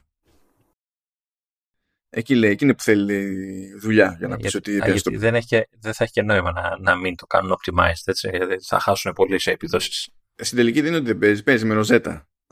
Άμα ε, θέλεις έτσι. Αλλά το point είναι να μην. Δηλαδή, ε, ναι. ειδικά δε από τη στιγμή που τώρα επί Apple Silicon ο χειρότερος Mac ε, έχει πιο σοή GPU από ό,τι είχαν συνήθως πριν οι περισσότεροι Mac, όχι απλά ο χειρότερος Mac. Έχει αλλάξει το baseline. Ε, πουλάνε Οπότε για πού θα κάνεις την προσπάθεια, για το Apple Silicon να κάνεις προσπάθεια. Από ένα σημείο και θα σταματήσεις να κάνεις την προσπάθεια για Intel προφανώς. Ε, δηλαδή, okay. Okay. Τι προσπάθεια να κάνεις εδώ, δεν μπορείς να τρέξεις το Horizon Chase μετά. Αυτό είναι τέτοιο ρε. Αυτό είναι με, με Intel, με ενσωματωμένη Intel. Έχουν περάσει και σχεδόν 4 χρόνια από τότε που βγήκε το, το μηχάνημα και ακόμη και τότε, επειδή η Intel κάνει τα περίεργα με desktop CPU και τέτοια, τεχνικά η GPU ενσωματωμένη που έχει ο Mac Mini σου είναι ένα κλικ κάτω από την ενσωματωμένη GPU που έχω εγώ με παλαιότερο MacBook. Ε, Εξαιρετικά. Ναι. και γιατί κάνει κάτι, να, κάτι αλχημίζει εκεί με τα SKUs η Intel και μας κουφαίνει. Αλλά τέλος πάντων. Okay. Okay. Έστω ότι. Έστω ότι. Λοιπόν, μας ακούτε τώρα που φάγαμε τόση ώρα σε θέματα gaming, γιατί έτσι κι αλλιώς αυτή είναι η βασική μας προϊστορία και των δύο. έτσι, σε, σε περιοδικό για games είναι που είναι πρώτος συναντηθήκαμε και τα συναφή έτσι κι αλλιώς και αυτό είναι σταθερό. Ε, εγώ δεν παίζω games. Εγώ είμαι ένας όριμος ενήλικας και δεν παίζω. Αν νομίζω ότι είσαι στη Σοβιετική Ένωση και εκεί τα games παίζουν εσένα, αλλά τελικά παρανόηση δεν είναι. Αυτές τις βλακίες να ασχολήσει, τα χόμπι, αυτά τα χάζα. Grow up. Ε, θα, κάνω, θα, θα κάνω ό,τι μπορώ. Εντάξει, τέλος πάντων. Για, γιατί δεν καταλαβαίνω. Εδώ πέρα, δηλαδή, γιατί μου το χαλάς; Θέλω να πω γιατί λείπει ότι οι άνθρωποι έχουν πάρα με μυαλά με εμάς, ότι είναι gamers και τα συναφή. Και ορίστε, τώρα με αναγκάζεις να πιάσω κάτι άλλο σε αυτή την περίπτωση. Αντί να λέω ότι έχουν τα.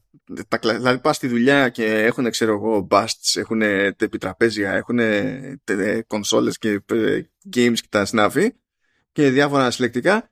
Έχουν και props από ταινίες, ρε. Αφού δεν θες να πω για games, ε. έχουν και props από ταινίες αντί να με μπροστιάσει για να πεις πόσο ξεφύλα είμαι που παίζω από τα 8 μου. Τι, τι από τα 8 σου; τα 9 μου πόσο. Όσα χρόνια σε ξέρω, κοντεύουμε πόσο είναι. Κοντεύουμε 20 χρόνια. Ακόμη περιμένω να γράψει εκείνο το θρηλυκό ε, ειδικό θέμα, παύλα αφιέρωμα για, για gaming στην Amiga. Ακόμη, ακόμη περιμένω.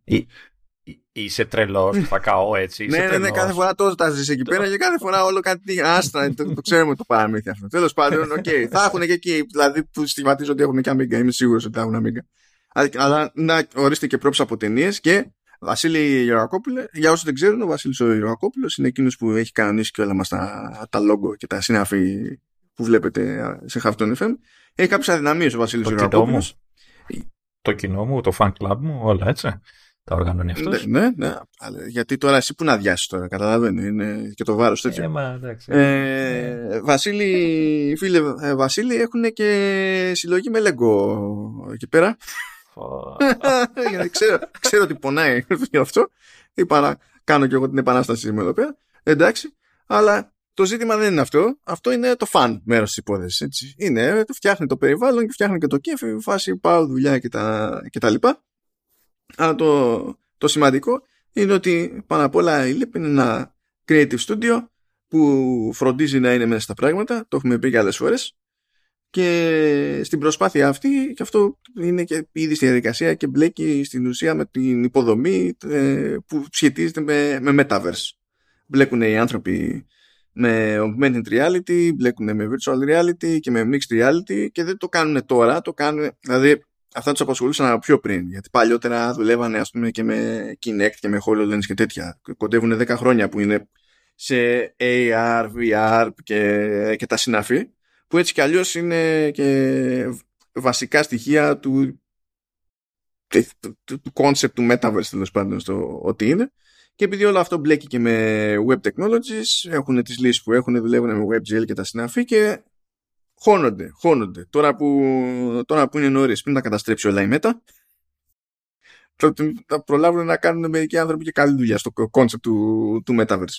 Οπότε δεν είναι, είμαστε μια ελληνική εταιρεία εδώ που ασχολούμαστε με τα προφανή και εντάξει αντιγεια. Το ζήτημα είναι να κάνουμε και κάτι που να είναι όντως μες στα πράγματα, να είναι και λίγο συνεργαστικό και για, το, για τον εργαζόμενο στη, στη ΛΥΠ, για το σύνολο της ΛΥΠ και φυσικά σε αυτό το πλαίσιο είναι που, που κολλάει να δοκιμάσετε και τη τύχη σας μεταξύ άλλων και ως ενδεχομένως front-end developer γιατί είπαμε όλα αυτά περνάνε από το web και τα, και τα λοιπά οπότε μπορείτε να δείτε και τις σημειώσεις του επίπεδου που έχει τα σχετικά links εκεί πέρα για το τι χρειάζεται, τι έχει νόημα, τι περιμένει από εσάς ε, για την πρώτη επαφή τουλάχιστον, την πρώτη γνωριμία η LIP και, και να κάνετε κόνες. Τις σημειώσεις του, Τη σημείωση του επίπεδου ακούω. Το επίπεδο, τι είναι, επεισοδ... επίπεδο είπα, δεν είπα επεισοδίου.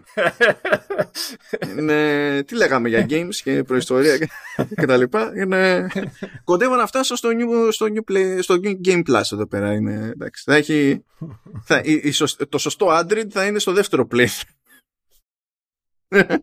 που θα έχουμε, θα έχουμε κάψει όλα, δεν είναι. Εντάξει.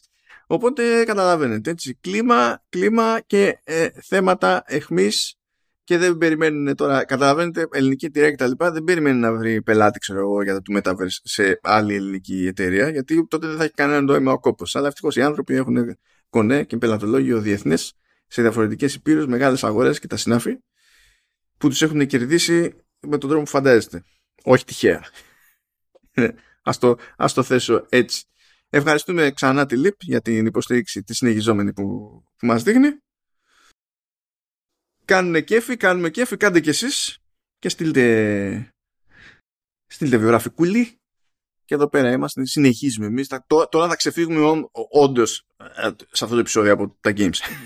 τώρα θα, θα, το καταφέρουμε. Γιατί, γιατί; τι, τι για, ε, τώρα, δεν ξέρω. Εντάξει, για έστω, για όσο μας παίρνει, τέλος πάντων, θα ξεφύγουμε, θα ξεφύγουμε, θα τα καταφέρουμε. Και συνεχίζουμε. Και όπως αντιλαμβάνεστε, βγήκαν εκεί πέρα iOS 16 Είχε το, το tvOS 16, το HomePod Software 16 και το WatchOS 9 και εντάξει με εξαίρεση το, το iOS που ήμουνα σε beta είμαι σε beta και τα συναφή που είχαμε πάρει εδώ πέρα κρυάδα είχαμε πει δύο πράγματα. Ε, ο Λεωνίδας είναι στη φάση πρώτη κρυάδα. Και είναι πρώτη κρυάδα σε περισσότερες μπάντες από την άποψη ότι εκείνος τουλάχιστον μπορεί να δει και Apple Watch. Ενώ κάτσε δεν είναι το, στο Apple TV τι παίζει; Ε, ε, το είχα περάσει σε μπέτα για κάποιο λόγο. Βασικά έχει περάσει μόνο του. Δεν ξέρω πώς. Αλλά τέλος πάντων λειτουργεί, ε, ήθελα να πω στο κύριο παιδί μου. Όχι, ναι, παίζει. Ε, αυτό που είδα που κάνει η BAM κατευθείαν είναι ότι έχουν αλλάξει τον τρόπο που συνδέεις ε, τα, τα προφίλ από family και τέτοια. Δηλαδή είναι πιο, από ό,τι καταλάβαμε, πιο εύκολο. Δηλαδή εμφανίζεις κατευθείαν τα μέλη της οικογένειας και μπορείς να φτιάξεις κατευθείαν προφίλ, να έχει ο καθένας το, το δικό του home screen κτλ. Ε, καλά, δεν ασχολούμαι επίτηδα με το TV, να ανοίγει θέλω για να μπορώ να βλέπω σιρούλες. Ε, κοίτα και τα υπόλοιπα δεν έχω προλάβει να δω έτσι, δηλαδή πότε να προλάβω έτσι, ούτε, ούτε μια μέρα είναι που το φοράει. Ε, έχω σημειώσει κάποια πραγματάκια κυρίως ε, που μου χτυπήσαν το ένα, ένα-δυο είναι που μου χτυπήσαν λίγο περίεργα και θέλω να το συζητήσουμε. Καλά, πες όπως και πιο γενική εντύπωση, έτσι δεν είναι μόνο. Ε, ναι, ναι, ναι, όχι, θα, θα, πούμε. Να, να πω γενικά, είπαμε στην αρχή τα προβλήματα για την εγκατάσταση κτλ.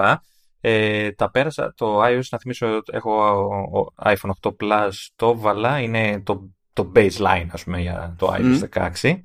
Τις δύο μέρες που το τρέχω δεν έχω παρατηρήσει ιδιαίτερα προβλήματα σε επιδόσεις, δηλαδή είναι ok, όπως ήταν. Ε, για την μπαταρία ακόμα είναι ok, απλά περιμένω γιατί είναι και οι μέρες που ξέρεις μέχρι να τελειώσουν τα index και όλα και να, να κάτσει λίγο το πράγμα. Ε, θα περιμένω να, να πω τελικά. Για την ώρα δείχνει ότι είναι ok, δηλαδή αν φοβάται κάποιος από επιδόσεις, εμένα τουλάχιστον δεν είχε κάποιο θέμα. Ε, ούτε, ε, και το ίδιο ισχύει και για το ρολόι. Και το ρολόι το ίδιο πράγμα. Δηλαδή, Α το ρολόι τι να γίνει, αφού εδώ δεν αλλάζουν τόσο χρόνια το hardware, θα πηγαίνει, θα να τα κάψουμε όλα. Ε, ναι, αυτό. Εντάξει, είμαι, είμαι, Είμαι νομίζω έναν επεξεργαστή κάτω από αυτό που έχουν κολλήσει εδώ και τρία χρόνια. Τι είσαι, S4 είσαι; Πιο κάτω. Ναι, είμαι στο Series 4 Ε, λοιπόν, ε, χτυπάει κατευθείαν μόλις βάλεις iOS, να ξεκινήσουμε το iOS. Εννοείται ότι, το πρώτο, εννοείται δεν θυμάσαι τίποτα από όσα έχουμε πει έτσι, κλασικά. Έτσι, ψάχνω να βρω κάτι καινούριο να κάνω. Ε, και εννοείται το πρώτο πράγμα που ασχολείται κανείς είναι το, το lock screen, έτσι, το πετάκι στη μούρη κτλ. Όχι, από αυτό δεν γλιτώνει κανένας. Ε, δεν υπάρχει τρόπος να κάνεις update σε iOS 16 και να μην πεις πάνω. Ε, ναι, σε αυτό δεν παίζει. Ναι.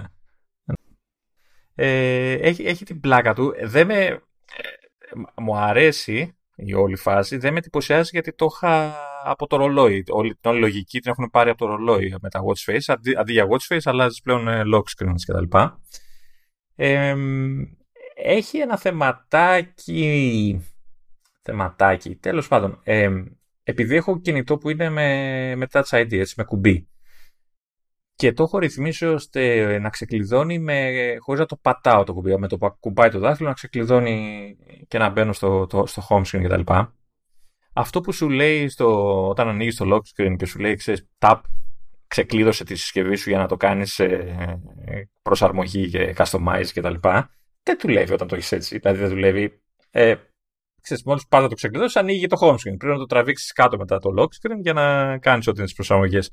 Αν το γυρίσεις, ξέρεις, να πατάς το, το κουμπί του ξεκλειδώ, να ξεκλειδώνει, εκεί δουλεύει πιο λογικά. Δηλαδή το ακουμπάς, ανοίγει, βλέπεις και μετά το πατάς κτλ. Αλλά εμένα δεν με βολεύει αυτό. Έτσι. Εκεί έχω την εντύπωση ότι λογικά, και είναι λογικά ενώ είναι λογικό από τη μεριά της Apple, ότι έχουν εστιάσει τη λογική του Face ID πιο πολύ. Δηλαδή, κοιτάς, σίγουρα, αυτό, σίγουρα. επειδή στα, στα, στα, κινητά με Face ID δεν πάει στο home screen κατευθείαν με το που ξεκλειδώσει, οπότε το βλέπεις στο lock screen. Σίγουρα είναι η ίδια λογική που έχουν μεγαλώσει γραμματοσυρές και διάφορα design elements ας πούμε εδώ και εκεί με τη λογική ότι ε, ε, ευνοούν τα μεγαλύτερα τηλέφωνα ας πούμε με τις μεγαλύτερες οθόνες και μόλις πας σε μικρότερο σου φαίνεται η φάση ότι είναι κάτι, κάτι είναι off. το... Όχι ότι δεν λειτουργεί καθόλου αλλά το νιώθεις ότι είναι στριμωγμένη η φάση. Η ίδια λογική. Λοιπόν, ε, έπαιξα λίγο τώρα με το, με το lock screen γενικά. Ε, ε, και κόλλησα λιγάκι ε, με την έννοια ότι έχει αλλάξει αρκετά η λογική ε, το βάζω φόντο, τα πετσαρία τέλος πάντων, ξέρεις, wallpaper ε, μπροστά και μέσα κτλ. Έχει αλλάξει τελείως. Ε, ουσιαστικά η Apple προσπαθεί να, να σε κάνει να έχεις το, αν θες φωτογραφία, να έχεις τέλος πάντων το ίδιο πράγμα και έξω και μέσα, γιατί σε κάποια από τη διάβαζα κιόλας και το είδα κιόλας, ε, όπως το Astronomy που είναι με το γη και το, με τη σελήνη, παίζει με το animation του wallpaper, δηλαδή όταν κάνεις από το lock screen πας στο home screen, έχει ένα ολόκληρο εφέ που από μακριά ξέρω ότι τη γη τη φέρνει κοντά και κάνει κάτι τέτοια, που δεν θα λειτουργούσε αν έχεις κάτι ξεχωριστό. Όχι, κάτσε, από την άλλη. Αν έχεις κάτι ξεχωριστό. Εν, ενώ ότι αν δεν έχεις και μέσα το Astronomy, δεν μπορεί να κάνει την ε, μετάβαση από το ένας στο άλλο. Θα πάει κατευθείαν στο, στο άλλο που έχεις ε, από μέσα, τέλος πάντων. Αν έχεις μια φωτογραφία. Δεν θα, ενώ αν έχεις γη απ' έξω και γη μέσα, ξέρεις, το, είναι η γη από μακριά και η γη ζουμαρισμένη, όταν κάνεις σηκώσεις, ας πούμε, το lock screen, θα κάνει animation από το μακριά στο κοντά, ρε θα τα ενώσει. Όχι, εσύ, αυτό πρέπει να το κάνει ασχέτως. Γιατί το animation όλο αυτό ολοκληρώνεται όσο είσαι ακόμη σε lock screen. Δεν είναι ότι συνδέεται με το τι έχεις από πίσω. Και σύν της άλλης, αυτό που έχει σε wallpaper σε home screen, σε κάθε περίπτωση και σε astronomy, σου έχει την επιλογή να το κάνεις blur. Άμα το ζήτημά του ήταν ντε ναι. καλά να υπάρχει αυτή η συνέχεια που λες, δεν θα να κάνεις blur. Ναι, ρε παιδί μου, αλλά το κάνει. Δηλαδή το κάνει και για αυτό το λόγο. Αυτό δεν, δεν σου είπα ότι είναι. Το, Εγώ δεν πιστεύω ότι συνέβη ε, καθόλου το... αυτό το, το πράγμα. Ότι δεν υπάρχει καμία, ε, ε, καμία πρόθεση ντε και καλά με, ε, τη λογική, με ένα animation το οποίο δεν ολοκληρώνεται ποτέ σε home screen. Αυτό να, να το χρησιμοποιήσουν σαν μοχλό πίεσης για να έχεις το ίδιο wallpaper σε home screen. Αφού όλη η δουλειά γίνεται πριν. Πριν πας στο home screen. Ε, Πάντως, εγώ επειδή το έβαλα, ε, μόλις ε, το animation ε, είχα απ' έξω lock το τι γη, ξέρω εγώ, ολόκληρη πώς τη δείχνει, και μόλις σήκωνα το lock έκανε όλο το zoom, ε, zoom in για να ξέρεις, την εμφανίσεις πιο κοντά, επειδή από μέσα ήταν το κοντινό, ας πούμε, ε, view της γης. Ε, όταν είχα έξω και τα δύο, απλά δεν το έκανε. Πήγαινε κατευθείαν, δεν άλλαζε κάτι γιατί ήταν το ίδιο πράγμα.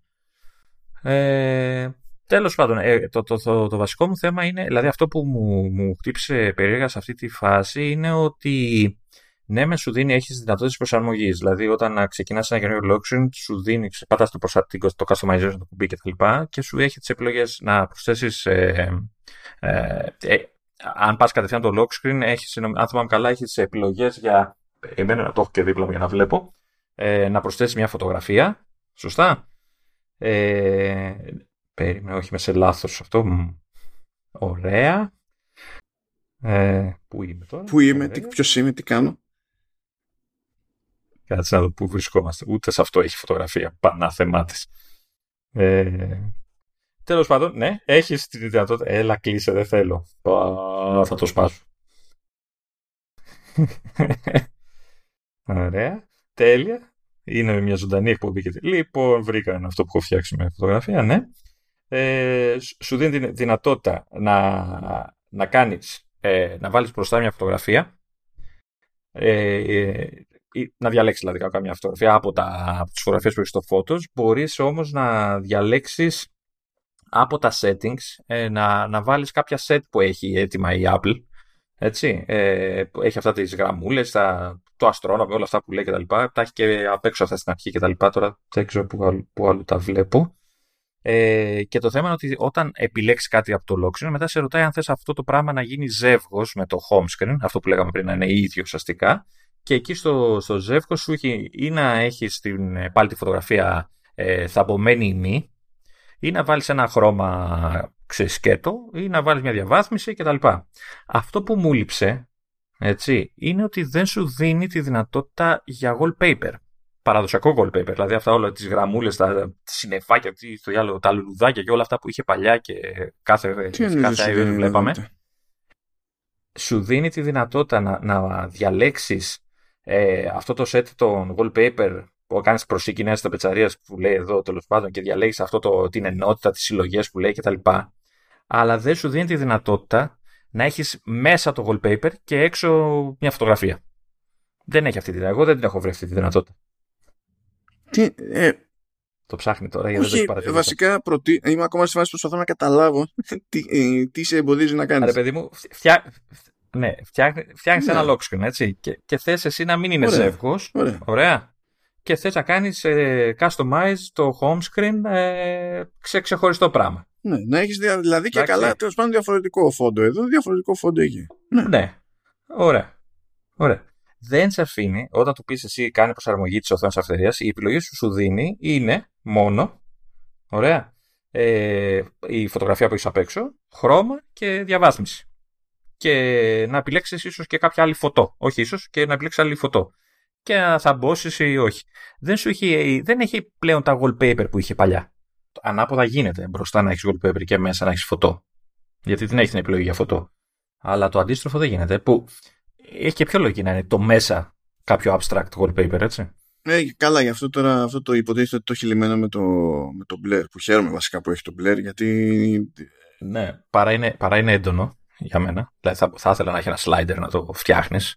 Λίγο να φαίνεται δηλαδή και λίγο η, η όποια φωτογραφία. Όχι, εμένα, εμένα μου αρέσει αυτό το, το επιθετικό το Blur πάντως γιατί φροντίζει ό,τι φωτογραφία για να το βάλεις, ό,τι φωτογραφία για να το βάλεις, ε, να μην καταλήγει, ξέρεις, να είναι ε, noisy το, αυτό που βλέπεις και να μην χάνεσαι, ξέρεις, με τα εικονίδια και τα λοιπά. Ενώ πάντα, πάντα υπήρχε τέτοιο πρόβλημα, ο, σχεδόν με οτιδήποτε να έβαζες πριν. Εκτός αν έβαζες κάτι τελείως ενιαίο πλακάτο, ξέρω εγώ, και αντιγεια.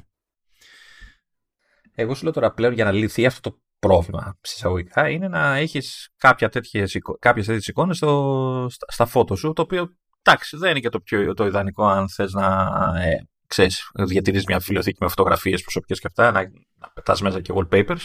Εντάξει, δεν πάθαινες και τίποτα. Αλλά είναι μια μανούβρα που τέλος πάντων ε, πριν δεν ήταν. Ναι, αυτό.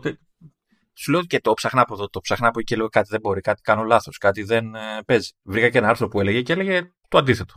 και λέω, Όχι, θέλω το ανάποδο. θέλω μέσα να έχω το abstract. Ε, ωραία, κόλλησα εκεί τέλος πάντων λίγο. Παρ' όλα αυτά ε, είναι ωραία φάση το, το lock screen. Εντάξει, δεν είναι τώρα. Επειδή θα, σίγουρα θα ακουστούν κρίνιε, έτσι δεν είναι κανένα feature ε, super wow, αλλά έχει την πλάκα του και έχει, και έχει πολύ πλάκα να πειραματιστείτε με την επιλογή που δίνει για emojis. Ξέρω, ναι, θα, α, ξέρω, θα πεις εσύ τώρα διάφορα, αλλά έχουν κάνει δουλίτσα γιατί πέρα το ότι ε, κάνει, ξέρεις, όταν διαλέξεις ένα emoji σου κάνει ένα wallpaper με με ένα μοτίβο από τα emoji, έτσι, θα βάζει σε μια σειρά, ξέρω κτλ. Ε, πέρα ότι έχει διάφορα μοτίβα, έχει κυκλικό, έχει στρόβιλους, έχει τέτοια, έχει, έχει τη δυνατότητα να επιλέξει emoji και μάλιστα να επιλέξεις διάφορα ώστε να, τα, να διανθίσεις αυτό το μοτίβο, να μην είναι μόνο καρδούλες, εγώ, να βάλεις και λουλουδάκια, να βάλεις και αυτό, να έχεις 3, 4, 5 και να κάνεις ε, μια ποικιλία και να κάνεις ένα, ένα lock screen σαν πιτζάμα τέλος πάντων Ε, και έχει φάσει αυτό. Ε, εντάξει, οι γραμματοσυρές και τα χρώματα στο ρολόι και αυτά έχουν πλάκα. Αυτό που δεν έχω καταφέρει να δω και μάλλον δεν ξέρω για ποιο λόγο ε, είναι αυτό το, το, το εφέ του βάθους που κάνει που κρύβει λίγο το ρολόι ή όποια φωτογραφία δεν το έχω καταφέρει να το κάνω με φωτογραφία μου. Δηλαδή με κάποια από τις φωτογραφίες αυτά και έχω δοκιμάσει. Είδα ότι καταρχάς πρέπει να μην ναι, έχει πρέπει widgets. να μην έχει widget. Ναι. Ε, μμ. ε, το lock screen, αλλά από εκεί πέρα δοκίμασα με ξέρεις, φωτογραφία portrait που υποτίθεται έχει πληροφορίες βάθους. Με χήμα φωτογραφία και αυτά. Καμία δεν την έβλεπε ε, ότι μπορεί να κάνει αυτό το, το εφέ. Δεν ξέρω αν κάνω εγώ κάτι λάθος ή θέλει κάποιο ειδικό τράβηγμα η φωτογραφία, ξέρεις, με λευκό background. Όχι, όχι, δεν θέλει Τύπο. τόσο. Δεν θέλει τόση προσπάθεια, αλλά εξαρτάται από το θέμα. Εξαρτάται από το θέμα και το πώς το αντιλαμβάνεται το. Ε, άνθρωπο, ένα πορ- Ναι, πορτρέτο με άνθρωπο, ένα, ναι. ένα Αλλά παίζει ρόλο άτομο. και το έβαλε. γύρω-γύρω, Μμ. ποια είναι τα στοιχεία κτλ. για να, το, το που θα κάνει διαχωρισμό. Ή δεν ξέρω αν έχει διαφορά από συσκευή σε συσκευή λόγω ξέρεις, διαφορών σε neural Αυτό- engine. αυτό δεν το αν ξέρεις ξέρω. κάτι τέτοιο. Πάντως εγώ θα, διαφ... ε, εγώ θα διαφωνήσω στο, στο αν είναι super wow. Εγώ θεωρώ ότι είναι super wow γιατί δεν το βλέπω μόνο ως τέτοιο. Δεν το βλέπω ως μεμονωμένη περίπτωση με wallpapers και τέτοια. Διότι αυτό μπο- μπορεί να είναι έτσι Θα πάω πιο κάτω. Μην πεις για το focus. όχι, δεν θα πω για το πάω πιο κάτω. focus. Αυτό είναι, το focus είναι, για μένα είναι ευκολία. Είναι καλή φάση, αλλά είναι ευκολία. Αλλά από άποψη, από άποψη ε, οπτική και το πώς σου πλασάρει πληροφορία, ε, όλο αυτό το σύστημα πιάνει τόπο επειδή έχει αλλάξει και το πώς προβάλλονται οι ειδοποιήσεις. Θα μπορούσε Ναι. αυτό το σύ- αν, αν αυτό το σύστημα είχε μείνει με, το παλιό, ε, με την παλιά προβολή των ειδοποιήσεων, όλες αυτές οι αλλαγές δεν θα παίζανε κανένα ρόλο γιατί πάλι θα ήταν αδύνατο να δεις τη φωτογραφία που είχες βάλει, ξέρω εγώ. Ενώ τώρα το σύστημα ε, κάνει συνειδητή προσπάθεια ε, να μην καλύπτει αυτό που έχεις συνειδητά διαλέξει να βλέπεις και να έχεις σε πρώτη ζήτηση ανά πάσα ώρα και στιγμή. Το θέμα είναι ότι δεν έχω καταφέρει να βάλω αυτό. Να, να βρω μια φωτογραφία που να δουλέψει. Θα, θα το παλέψω. Καλά, δεν το λέω τώρα για το, Ε. για το depth, λέω για το υπόλοιπο. Γιατί ε, και πάλι, δηλαδή, ε, ό,τι φωτογραφία για να βάλεις, ότι οι γνωστοποιήσεις έρχονται από κάτω, έρχονται από κάτω. Δεν είναι. Αυτό θα δουλέψεις δεν θες. Δεν υπάρχει εναλλακτική. Αυτό είναι. Ναι, όχι, εντάξει, οκ. Ε, να πω για τα widgets τώρα. Καλή φάση, έτσι, σαν εντύπωση, μου αρέσουν. Ε, δύο πραγματάκια. Το ένα έχει να κάνει με το Touch ID που είπαμε και πριν, με, το, με αυτή τη λογική που είναι περισσότερο για Face ID στημένο το lock screen. Ε, επειδή υπάρχουν widget, π.χ. το widget που σου δείχνει τις θερμίδες και όλα αυτά κτλ. που δείχνει υποτίθεται data στο lock screen κτλ. Τα οποία data όμως για να φανούν πρέπει να είναι ξεκλείδωτο το τηλέφωνο για λόγους απορρήτου και τέτοια. Ε, αυτό όταν έχεις Touch ID που το έχεις ρυθμίσει όπως το έχω ρυθμίσει εγώ, ε, πάει λίγο στράφη να το έχεις γιατί δεν προλαβαίνει να κάνει. Ξέρεις, με το που το αγγίζεις το κουμπί, ξεκλειδώνει Ναι, και φεύγει. δεν βλέπεις το lock screen, Δεν, δεν οπότε, βλέπεις. ναι. Οπότε, ναι. Οπότε ή θα αλλάξεις τη λειτουργία του Touch ID, του κουμπιού του home screen ε, ώστε να χρειάζεται πάτημα ή θα μόνο με το Face ID ή θα βάλεις κάποιο widget που δεν κάνει τέτοιο πράγμα. Ε, πέτυχα μπαγκάκι, όχι μπαγκάκι, μπαγκάκι, έτσι, ε, το οποίο ευτυχώς λίγο πριν ξεκινήσουμε βρήκα workaround, ε, μάλλον βρήκα άρθρο που έλεγε για workaround, ε, γιατί εννοείται ότι τα widgets ε, ε, υποστηρίζονται από third parties και τα λοιπά, αλλά πρέπει να κάνουν update οι εφαρμογές αυτές για να τα υποστηρίξουν. Ε, κάποιες εφαρμογές, αρκετές, πρώτη, φο- πρώτη, ίσως από τις σπάνιες φορές πριν βγει το, το iOS 16 είχαν αρχίσει και βγάζαν update που λέγανε ξέρεις υποστηρίζουμε iOS 16 και έχουμε widgets και τα λοιπά. Ε, και ήταν έτοιμες δηλαδή για την κυκλοφορία. Ε, κάποιοι λοιπόν ε, κάνουν το update, ε, σου λένε ότι έχουμε lock, ε, lock screen widgets okay? και λες ok όταν βγει θα είμαι έτοιμος και θα, θα τα βάλω και τα λοιπά. Το θέμα είναι ότι πας μετά να προσθέσεις τα, τα widgets και σου βγάζει αυτή τη λίστα που έχει τα διάφορα που μπορείς να επιλέξεις και προς τα κάτω έχει τη λίστα με τις εφαρμογές που υποστηρίζουν το σύστημα κτλ. Και, και έχει τα widgets της κάθε εφαρμογής κτλ. Δυστυχώς υπάρχουν περιπτώσεις ε, που ενώ εσύ ξέρεις ότι έκανε update και έχει widget, ε, δεν εμφανίζεται σε αυτή τη λίστα. Ναι, γιατί πρέπει να τρέξει την εφαρμογή τουλάχιστον μια φορά μετά το update. Ένα είναι αυτό το οποίο ισχύει κυρίως για τις μαμίσει, γιατί για όλες, αλλά ε, γιατί συνήθως έχουν κάποιο splash screen που σου εξηγούν τα καινούργια features. No, το ζήτημα δεν είναι αν σου εξηγούν, είναι ότι θέλει μετά το update μια εκκίνηση ώστε στην ουσία να, κάνει, να πάει και να πατήσει στα hooks του συστήματος, να κάνει να βαρέσει το, στο API και να εμφανιστεί στο υπόλοιπο. Ωραία. Α, ε, υπάρχουν όμως περιπτώσεις που ενώ έχεις τρέξει την εφαρμογή δεν εμφανίζεται στο, στη λίστα. Και μία από αυτές ήταν το Fantastical, σε μένα okay. τουλάχιστον. Ενώ ήξερα ότι έχει βγάλει, έτσι, γιατί βγάλε την, την προηγούμενη μέρα από το update και τα λοιπά αυτά, και ε, το ψάχνα και δεν εμφανίζονταν στη λίστα και είδα workaround, ελπίζω ότι θα φτιαχτεί αυτό, γιατί προ, προφανώς σε κάποιο είδους bug, ε, είδα ότι, ο, ο, ότι σκαλώνει όλο αυτό που είπες με το API, ότι δεν βλέπει τα hooks και όλα αυτά, και ο μόνος τρόπος για να το ξεπεράσει αυτό, καλός ή κακός, δεν ξέρω, συνήθως δεν έχεις μεγάλο πρόβλημα, αλλά okay, okay, ε, είναι να, ε, να απεγκαταστήσεις την εφαρμογή, ειδικά είναι εφαρμογή που είχες, ε, ξέρεις, είχες εγκαταστημένη πριν το update, και να την ξαναβάλεις. Και τότε εμφανίζεται κανονικά. Κάποιοι μάλιστα στο άρθρο λέγανε ότι πρέπει να αλλάξει και τη γλώσσα του κινητού για να κάνει κάποιο restart, το, αυτό που κάνει το restart, το respring μάλλον που κάνει για να αλλάξει γλώσσα. Ε, εγώ δεν χρειάστηκε με το Fantastical, μόλις έκανα βάλε βγάλε, δούλεψε. Τέλος πάντων το αφήνω το λιθαράκι μου, όποιος έχει δηλαδή προβλήματα με εφαρμογές που ξέρει ότι έχει widget και αλλά δεν εμφανίζονται, κάντε μια, ένα κόπο έτσι για uninstall και install για να, για να πάρουν. Εγώ θέλω να καταγραφεί το σοκ μου ε, για το ότι η εφαρμογή Facebook φρόντισε σε χρόνο 0 να έχει widgets. Ναι, ναι, ναι. Και όχι απλά, όχι απλά αυτό. Καλά, η Google είναι εκεί και αν είναι σοκ.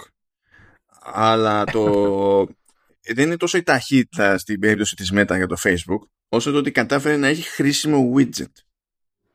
Που είναι για τα γενέθλια. Α, αυτό είναι. Γιατί συνήθως σε άλλα ε, widgets και τέτοια που είχε προσπαθούσε να σου σπρώξει τραυλακίε. Και όπως και τώρα έχει top updates, λες και αυτό σημαίνει κάτι συγκεκριμένο. Μπούρδε. Ε, η τελευταία notification, ξέρω εγώ τι να είναι. Λες, άμα είναι να δω τα notifications έτσι, απλά μπαίνω και βλέπω τα notifications αλλά το έχω ένα μικρό τετραγωνάκι που έχει χι αριθμό ατόμων, ξέρω εγώ, με γενέθλια και μόλις το πατήσω πηγαίνω στην εφαρμογή, στην προβολή με τα γενέθλια. Αυτό έχει μια χρησιμότητα. Μου φαίνεται απίστευτο. Το ότι, okay, okay, μπράβο, και του χρόνου, ξέρω εγώ.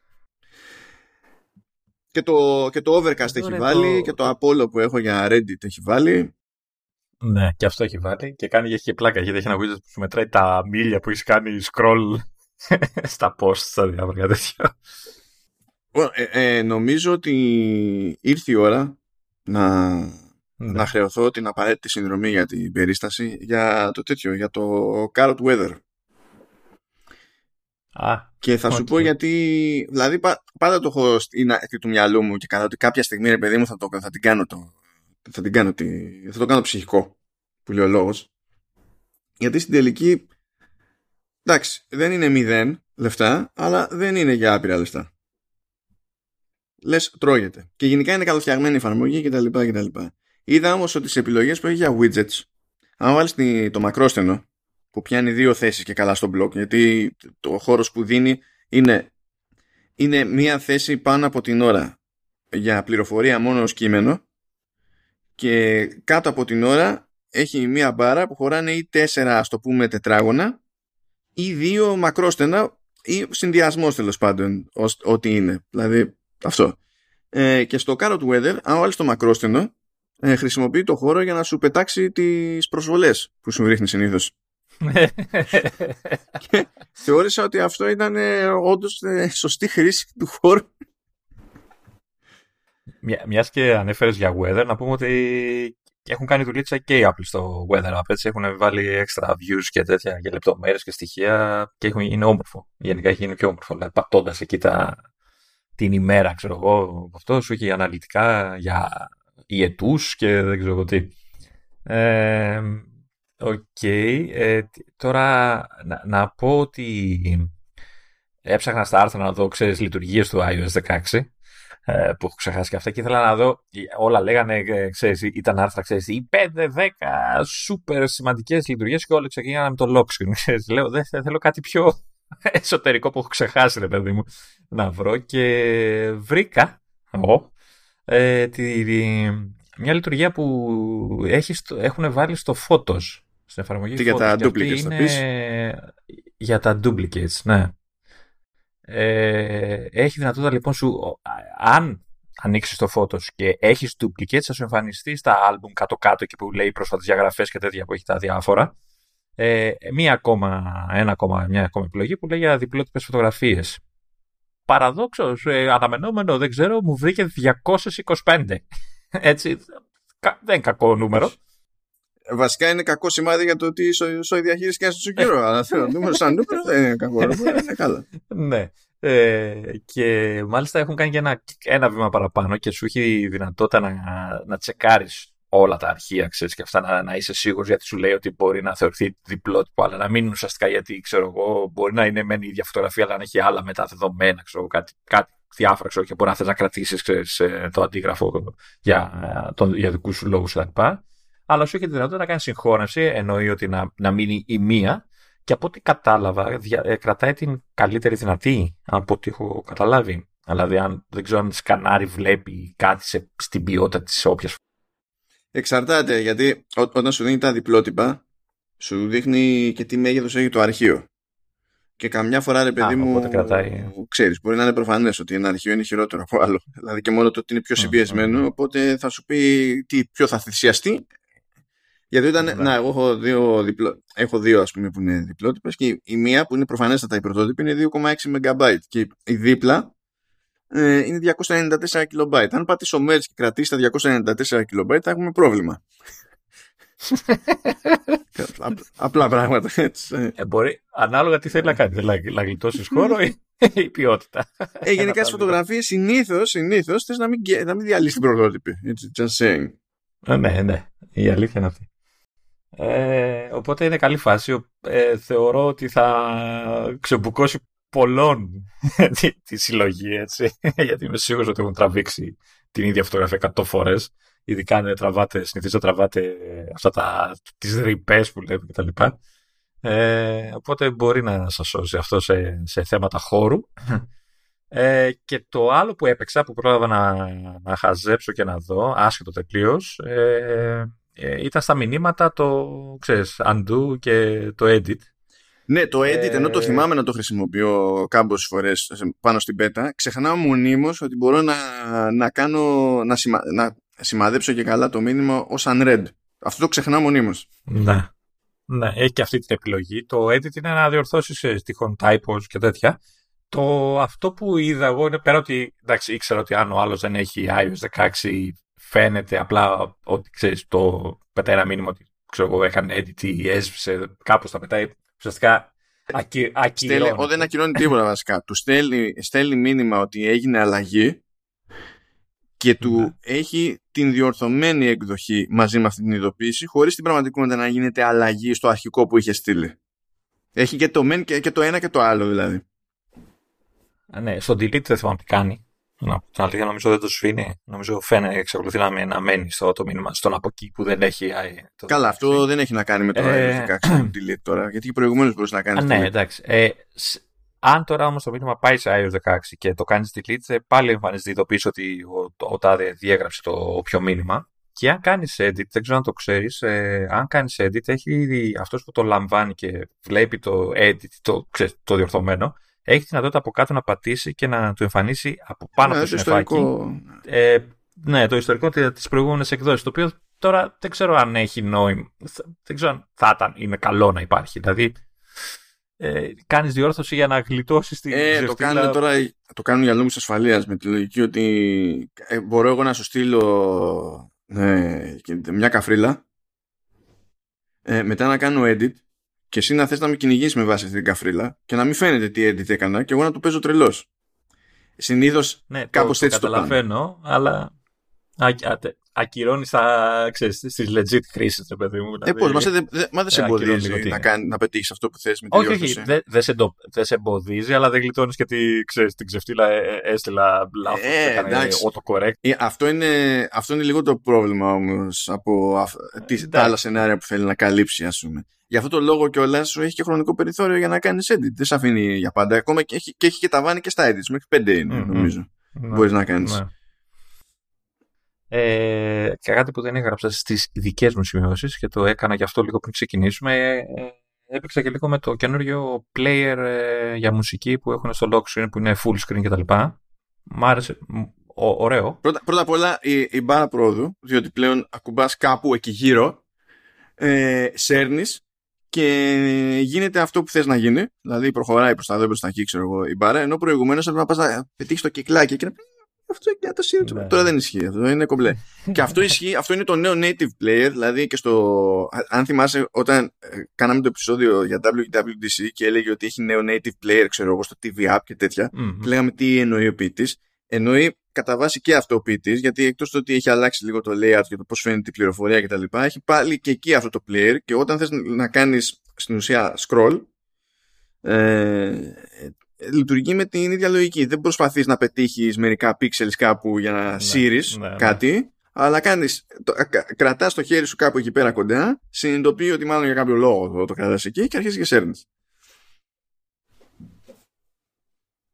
Λοιπόν, πολύ ωραίο το full screen, ε, το player και όλα αυτά. Μου αρέσει και το art εκεί στη μέση, ωραίο, μεγάλο κτλ. Ε, είναι ωραία γιατί μπορείς πατώντας το art να φύγεις από full screen και να γυρίσεις στο πιο κλασικό player, έτσι μετά που είναι πιο compact κτλ. Οπότε όποιο θέλει να βλέπει το δικό του wallpaper και όχι το art του δίσκου που ακούει κτλ. Πάντως να ξέρεις ότι το default δεν είναι το full screen art. Το default είναι ο mini player. Ε, εμένα, εμένα μου ανοίγει το full screen πάντως. Ναι, γιατί έτσι το έχεις αφήσει. Έτσι το έχεις αφήσει και το θυμάται. Αλλά το default για το σύστημα δεν είναι δείχνω το full screen. Το default για το σύστημα είναι επειδή έχουμε κάνει τις μόντες με lock screen προσπαθούμε να δείξουμε τη φωτογραφία που έχεις στο lock screen. Ε, ε, ε, εγώ πάντως από την πρώτη στιγμή, γιατί δεν το είχα ξαναχρησιμοποιήσει, μου έβγαλε το full screen σαν πρώτο. Δεν ξέρω τι, τι θεωρούν default. Το, το, default. Το default είναι σίγουρα το μη full screen, το έχουν επικοινωνήσει και έτσι. Να πω, ε, πάντως εμένα σου λέω κατευθείαν το, ναι, όχι, το full screen. Σε πιστεύω, δεν, σου λέω για το σύστημα δεν είναι το default. Εντάξει, OK. Okay.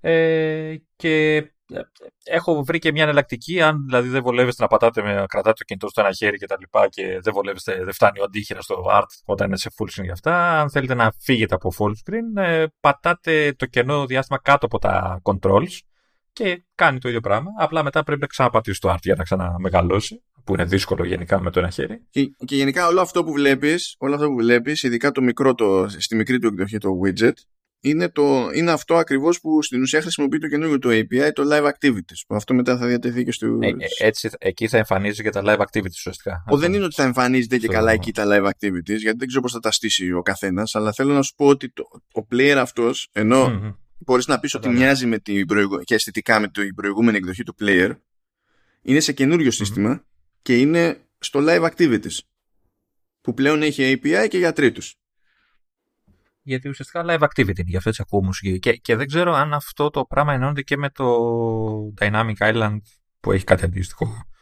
Ε, που ανεβαίνει πάνω βέβαια, έτσι. Δεν ξέρω αν... Γιατί πρέπει να είναι στο ίδιο. Το πάλι, ναι, ναι, ναι, πάλι live activities. Τα live activities με το API θα μπορούν να πηγαίνουν στο Dynamic Island για να δείχνουν πράγματα ακόμα και την ώρα που έχεις φύγει από το lock screen.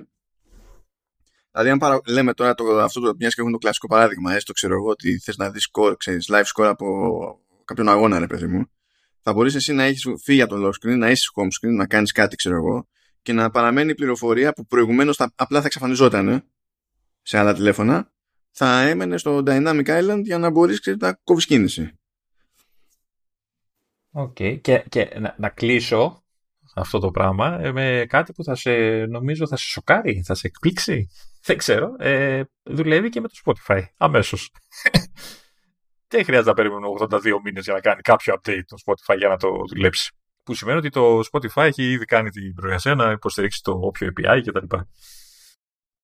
Πράγμα, εντάξει, σοκ. Εντάξει, ναι. Τι, τι να γίνει. Ε, να ξέρετε ότι εντάξει, αυτό θα το κρατήσουμε λίγο πιο φυσιολογικό. Είχα όνειρα για αυτό το επεισόδιο. Ε, ναι, ε, και εγώ το παρατήρησα ότι. Και, και έχω να πω κι άλλα. Θες να τα πούμε την επόμενη όχι, φορά; Όχι, δεν θα σε κόψω, δεν θα σε κόψω. Απλά θέλω να πω, επειδή τώρα είναι σαφές ότι δεν πρόκειται να χωρίσω τα υπόλοιπα, είχα όριο για. όριο. όνειρο για αυτό το επεισόδιο. Ε, γιατί προέκυψαν διάφορα πράγματα σε iOS και τα λοιπά που δεν είπε ποτέ η Apple και απλά τώρα, τώρα ανακαλύπτονται. Είναι αυτό το, το, το, κυνήγι που κάνουμε πάντα με την Apple. Έτσι κι αλλιώς. Βγήκανε τα πρώτα review σήμερα που γράφουμε 14 Σεπτεμβρίου για iPhone 14 και iPhone 14 Pro και τα λοιπά. Οπότε μπορούσαμε να μαζέψουμε εντυπώσεις.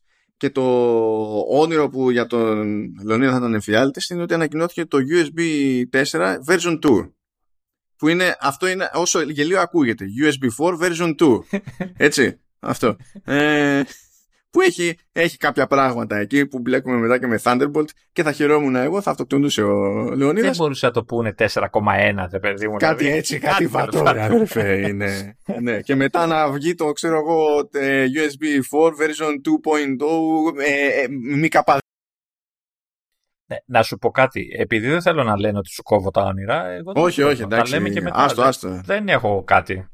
Δεν, γιατί και αυτά που έχω σημειώσει είναι, δεν είναι κάτι. Τώρα εντυπώσεις. Ε, ναι, αυτό είναι το point. Εγώ θέλω να δω, επειδή τα, τα έχεις τώρα εσύ φρέσκα με στο κεφάλι σου, που είναι η, πρω, η πρώτη κρυάδα, ας το πούμε έτσι. Δεν έχω προλάβει να δω και πολλά λεπτομέρειες και αυτά. Αυτό είναι το, το πρόβλημά μου, γιατί δεν είχα χρόνο. Ε, α, ε, άλλη μια μικρή παρατήρηση, δεν ξέρω αν το, θυμά, το θυμάσαι, όταν κατεβάζεις το control center που σου δείχνει πάνω, ξέρεις, την εφαρμογή που χρησιμοποίησε τελευταία τοποθεσίες και τέτοια. Το για μένα ήταν ο καιρός, ας πούμε, και τα Και αυτό είναι καλή φάση. Αυτό το είχαμε, και όσο το, μιλά... το είχαμε πει αυτό. Που αναρωτιώσουν ναι, και πώς ναι, θα το ναι, δείχνει, δηλαδή. Ξέρεις. Mm. Και ναι, ακριβώς επειδή αναρωτιόμουν, το, το είδα και το, το είχα ξεχάσει εγώ εντελώ. Ε, καλά, ναι. Με παραξένεψε όταν, όταν το είδα, λέω τι είναι αυτό το πράγμα. Τέλος πάντων, ε, κοίτα, κοίτα, έβαλα και το, το ρολογιό που μου βγάλει την Παναγία για να, να μπει. Δεν ξέρω, τα τελευταία updates στο ρολόι κάνουν 100 χρόνια για να, για να μπουν. Δεν ξέρω, είναι οι servers εκείνοι επειδή το κάνω day one κάθε φορά. Δεν, δεν ξέρω. Ε, εννοείται ότι το πρώτο πράγμα που χτυπάει κατευθείαν είναι τα καινούργια watch faces, έτσι. Ε, μπορώ να πω με βεβαιότητα ότι ναι κύριοι μετά από καιρό έχουμε νέο αγαπημένο watch face ε, και αυτό είναι το, το Metropolitan κλασικό, clean, ε, ωραία, περίεργη συνδεσμή χρωμάτων, έχει και γύρω-γύρω και πολυπλοκότητες, οπότε δεν είναι και τελείως άχρηστο, είναι μόνο για ομορφιά κτλ. Ε, είναι, μου αρέσουν πάρα πολύ τα fonts που χρησιμοποιεί και η πλάκα είναι ότι ε, τα νουμεράκια, πέρα ότι μπορείς να διαλέξεις ποια νούμερα θα φαίνονται, αν θα είναι όλα τα νούμερα, αν θα είναι ξέρεις, το 3, 6, 9, 12 ή κάποια άλλη παραλλαγή, ε, σου έχει την πλάκα ότι αφού το βάλεις, παίζοντας με το, με το crown, ε, αυτά τα, τα συμπιέζεις, τα μακραίνεις και γίνονται μέχρι και ολόκληρη ε, σκέτη γραμμή, σου, τα τραβα, λες και τα τραβάει σε σαλάστικο, ρε παιδί Έτσι. Έχει φάση. Ε, εντυπωσιακά περίπλοκο το, νομίζω, αστρόνομη, πώς το λέει, το αστρονομία, το σεληνιακό, συγγνώμη, το οποίο είναι, είναι εντυπωσιακό να το βλέπεις, δεν καταλαβαίνεις τίποτα από τι γράφει. Έχει χιλιάδες ψηλά νουμεράκια που υποτίθεται είναι ημερομηνίες, ώρες, δεν ξέρω, συνδέονται με τη φάση τη, έχει και μια σελήνη. Ναι, σου λέει πάρε μεγαλύτερο ρόλο, Λεωνίδα. Τι δεν καταλαβαίνεις τώρα.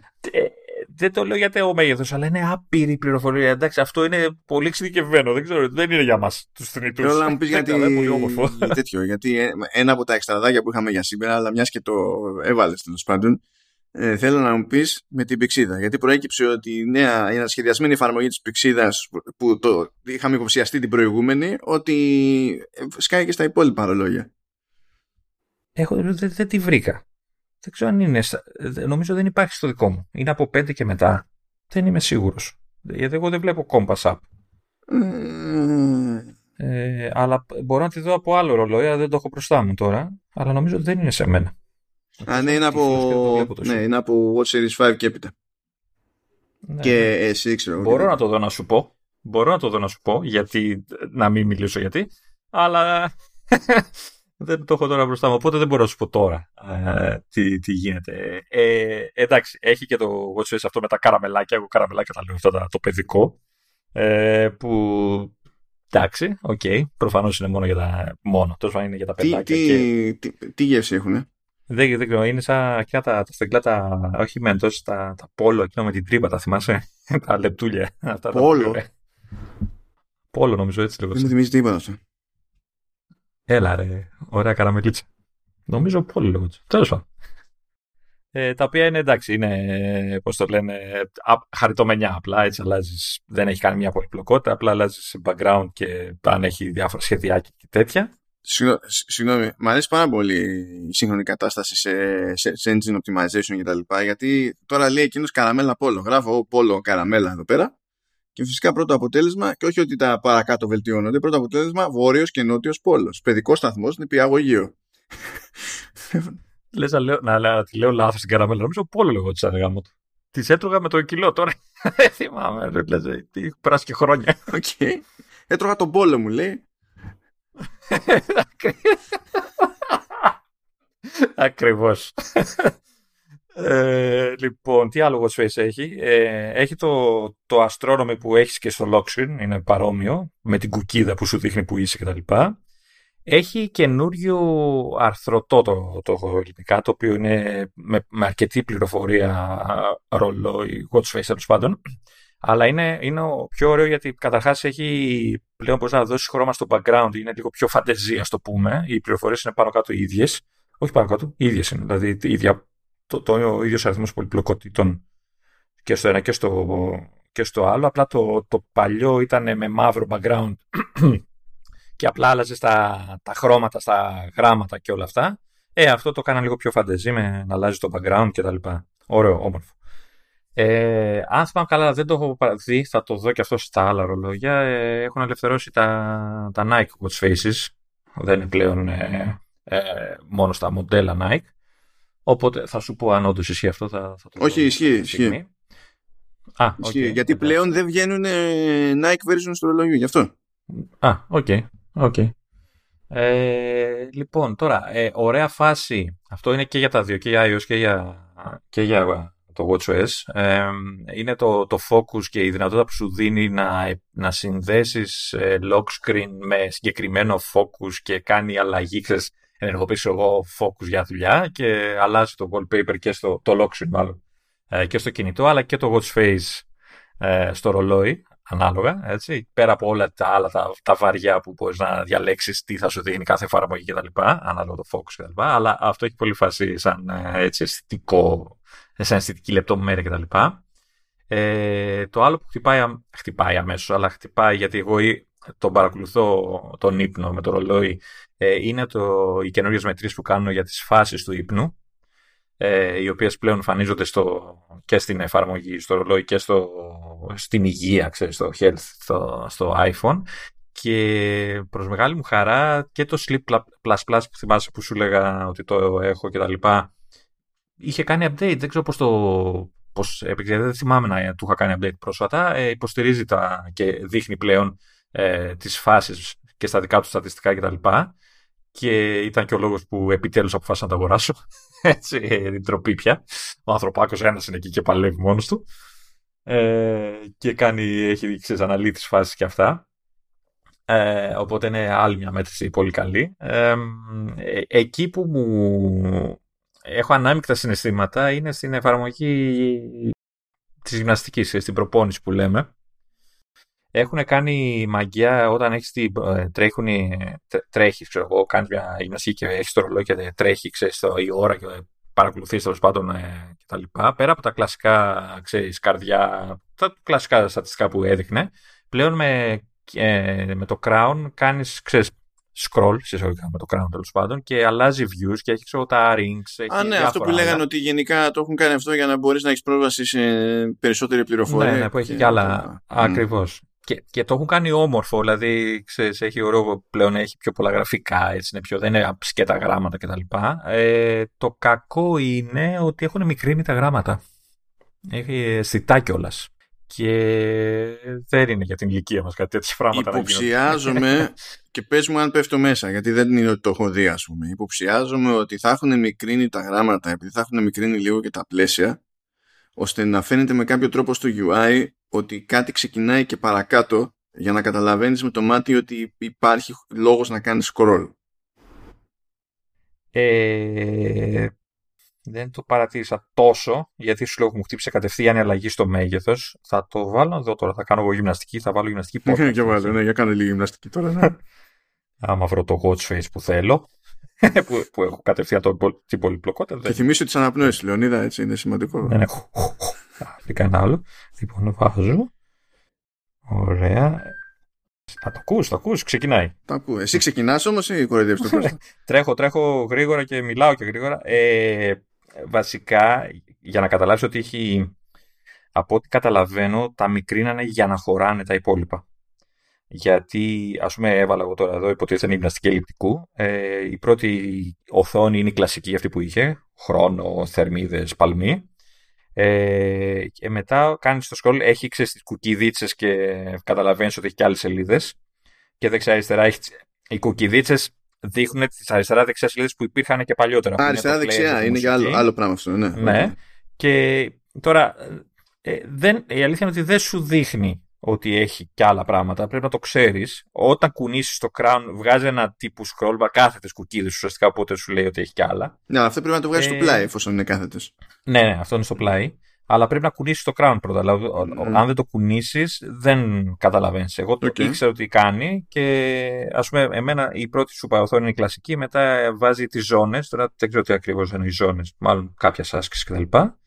Και Όχι, zones εννοεί όλα... τέλος πάντων για τις φάσεις. Mm. δεν μπορείς να το ορίσεις αυτό, να πηγαίνεις για συγκεκριμένους στόχους σε παλμούς, ξέρω εγώ και τέτοια, και να έχει κάτι σκαπανεβάσματα. Ε, και στην τρίτη οθόνη, εμένα μου βγάζει τώρα στη συγκεκριμένη άσκηση το κλασικό ring. Έτσι, και δίπλα τα στατιστικά. Ναι, ναι, εντάξει. Στις τρεις βασικές κατηγορίες. Το ζήτημα δεν είναι τι βγάζει, το ζήτημα ήταν ε, γιατί έχει μικρύνει το τέτοιο. Με notifications που έχουν αλλάξει γενικά. Α, αυτό ήθελα να πω. Ε, τα notification, αν έχω παρατηρήσει καλά, είναι ε, ε, τα καινούργια notification που θυμίζουν λίγο iPhone, που βγαίνουν έτσι πάνω ψηλά και είναι μικρό το πλαίσιο. Όχι πια, τώρα ε, δεν βγαίνουν πάνω ψηλά στο ε, iPhone, το, αλλά τέλος ναι, πάντων. Τέλος πάντων, okay. Ενώ τα notification που σφυράνε ενώ είσαι ανοιχτό το κινητό και δουλεύει, αυτά που βγαίνουν πάνω σαν πανεράκια. Ναι, ναι, ναι. Ε, έτσι εμφανίζονται πλέον και στο Watch. Από ό,τι κατάλαβα, γιατί δεν θυμάμαι, δεν το παρατήρησα, ε, και αυτό όταν το έχεις ενεργό, ξέρεις, κοιτάς το ρολόι και είναι ενεργό και κάνεις κάτι, ε, έτσι το εμφανίζει έτσι. Ε, καταλαβαίνω τη λογική, δεν, μικρά δεν βλέπεις, δεν βλέπεις τίποτα.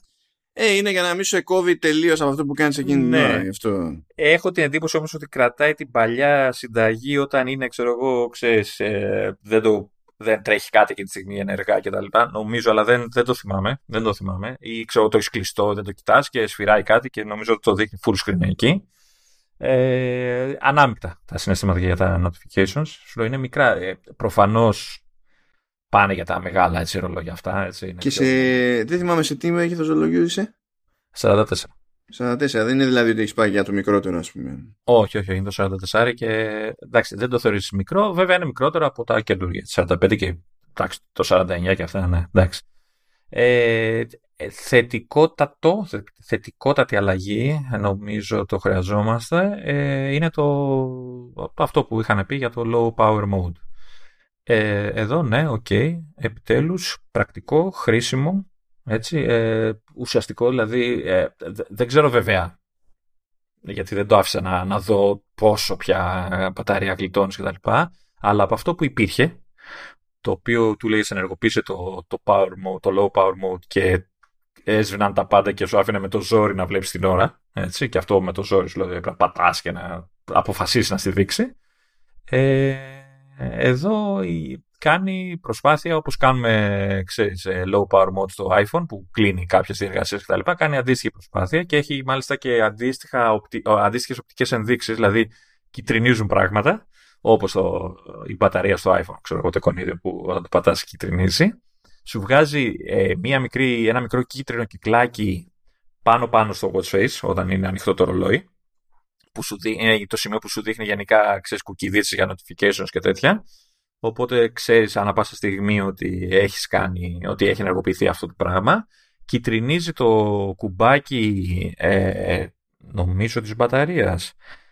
Ε, ναι, του, του, του, του, ποσοστού της μπαταρίας που έχει ε, το κάνει κίτρινο και γίνεται και κίτρινο και το, το view, το, το, το λεγόμενο nightstand. Όταν έχεις ε, το ρολόι ξεσακουμπημένο στο κομμωδίνο δίπλα που ε, δείχνει μια, την ώρα μόνο με μεγάλα γράμματα. Παλιά ε, όταν δεν έχεις low power mode είναι πράσινο αυτό. Οπότε είναι διακριτικό, ξέρεις, να δω μέσα στη νύχτα τι ώρα είναι, ξέρεις, κουνάς λίγο και θα εμφανίζεται το ρολόι. Πλέον είναι κίτρινο όταν έχεις low power mode αυτό. Και αν, αν διάβασα και σωστά, ε, το, ε, σου πετάει ειδοποίηση στο 10% ώστε να ενεργοποιηθεί, αν θες να το ενεργοποιήσεις. Και νομίζω το κλείνει αυτόματα, όπως το iPhone, με, νομίζω στο 80% όταν το φορτίσεις κτλ. Θα επανέλθουμε, θα επανέλθουμε σε αυτό γιατί έχουμε mm περισσότερα και την επόμενη φορά. Βασικά τα είχαμε θεωρητικά στη λίστα για σήμερα. Δεν, είναι, δεν είναι θέμα. Μέχρι τότε θα έχεις μαζέψει και άλλες εντυπώσεις, ελπίζω. Ναι, και εγώ. και εσύ ελπίζω. Γενικά ελπίζουμε όλοι στο τέτοιο. Εντάξει. Οκ. Ε, οπότε μπορούμε να πούμε ότι μαζευόμαστε αυτή τη δόση σε ένα σχετικά πιο ήρεμο επεισόδιο, ας το πούμε έτσι. Συγγνώμη για τα όνειρά σου που είχες. έτσι. Ε, ε, και σου θυμίζω ότι όταν με ρώτησαν έχω... Αυτά σου είπα δεν έχω προλάβει και έχω λίγα πράγματα να πω. Εντάξει, τα ξέρω αυτά τα παραμύθια, γιατί δεν τα, δεν τα παθαίνουμε πρώτη φορά. Κοίτα, η αλήθεια είναι ότι την φορά που θα σου πω έχω πολλά να πω. Εκεί να τρομάξεις. ναι, ναι, ναι, ναι, κατά πάσα πράγματα. Οπότε, ε, να σας αφήσουμε αυτή την εβδομάδα. Ευχαριστούμε βασικά τους καινούριους ακροατές που ε, μαζευτήκαν κάπως και με αφορμή το, το, το τιτάνι επεισόδιο για το event περί iPhone και, το, το, το, το άκουσε κανείς; Ω συνήθως Σεπτέμβριο το σχετικό επεισόδιο, γιατί πάντα Σεπτέμβριο γίνονται αυτά από την Apple, κάνει τέτοιο, κάνει επίδοση. Και έκανε νέα επίδοση και φέτος. Και έφερε και, και νέους ακροατές. Έβγε. Οπότε για να, μην τρο, για να μην τρομάζουν είναι που δεν το κάνουμε τώρα δύο μισάωρο, τρίωρο πάλι και το πήγαμε έτσι στο, στο Yahoo τελείως. Για να μην έχουμε άλλα, άλλα θέματα. Σε κάθε περίπτωση σας ευχαριστούμε που μπήκατε στην παρέα. Ε, όσο λυπηροί και να ακουγόμαστε θα συνεχίσουμε να είμαστε έτσι και that's part of the fun. Κάπως έτσι και the charm. Ε, ευχαριστούμε τη LIP για άλλη μια φορά για τη στήριξη που μας δείχνει στο Command OS σε vertical slides βέβαια και σε Halftone FM ε, συνολικά. Και εδώ πέρα θα είμαστε την άλλη εβδομάδα να συνεχίσουμε να κλείσω τρύπες και να κάνω το, τον Λεωνίδα να τρέχει όταν θα αρχίσω να μιλάω για θύρες και τα λοιπά. Καταλαβαίνετε. Οι καινούργοι δεν ξέρετε ακόμα τι σημαίνει αυτό, αλλά να ορίστε. Κοντός ψαλμός, αλληλούια. Εγώ σας λέω φύγετε τώρα που είναι νωρίς ακόμα. όταν θα ακούτε ότι, ότι έρχεται ανάλυση για κάμερες, ανάλυση για θύρες. Τι άλλο, ε, για χρώματα. δεν ξέρω τι. Ε, να φεύγετε. Άντε, τα λέμε. Τσάου.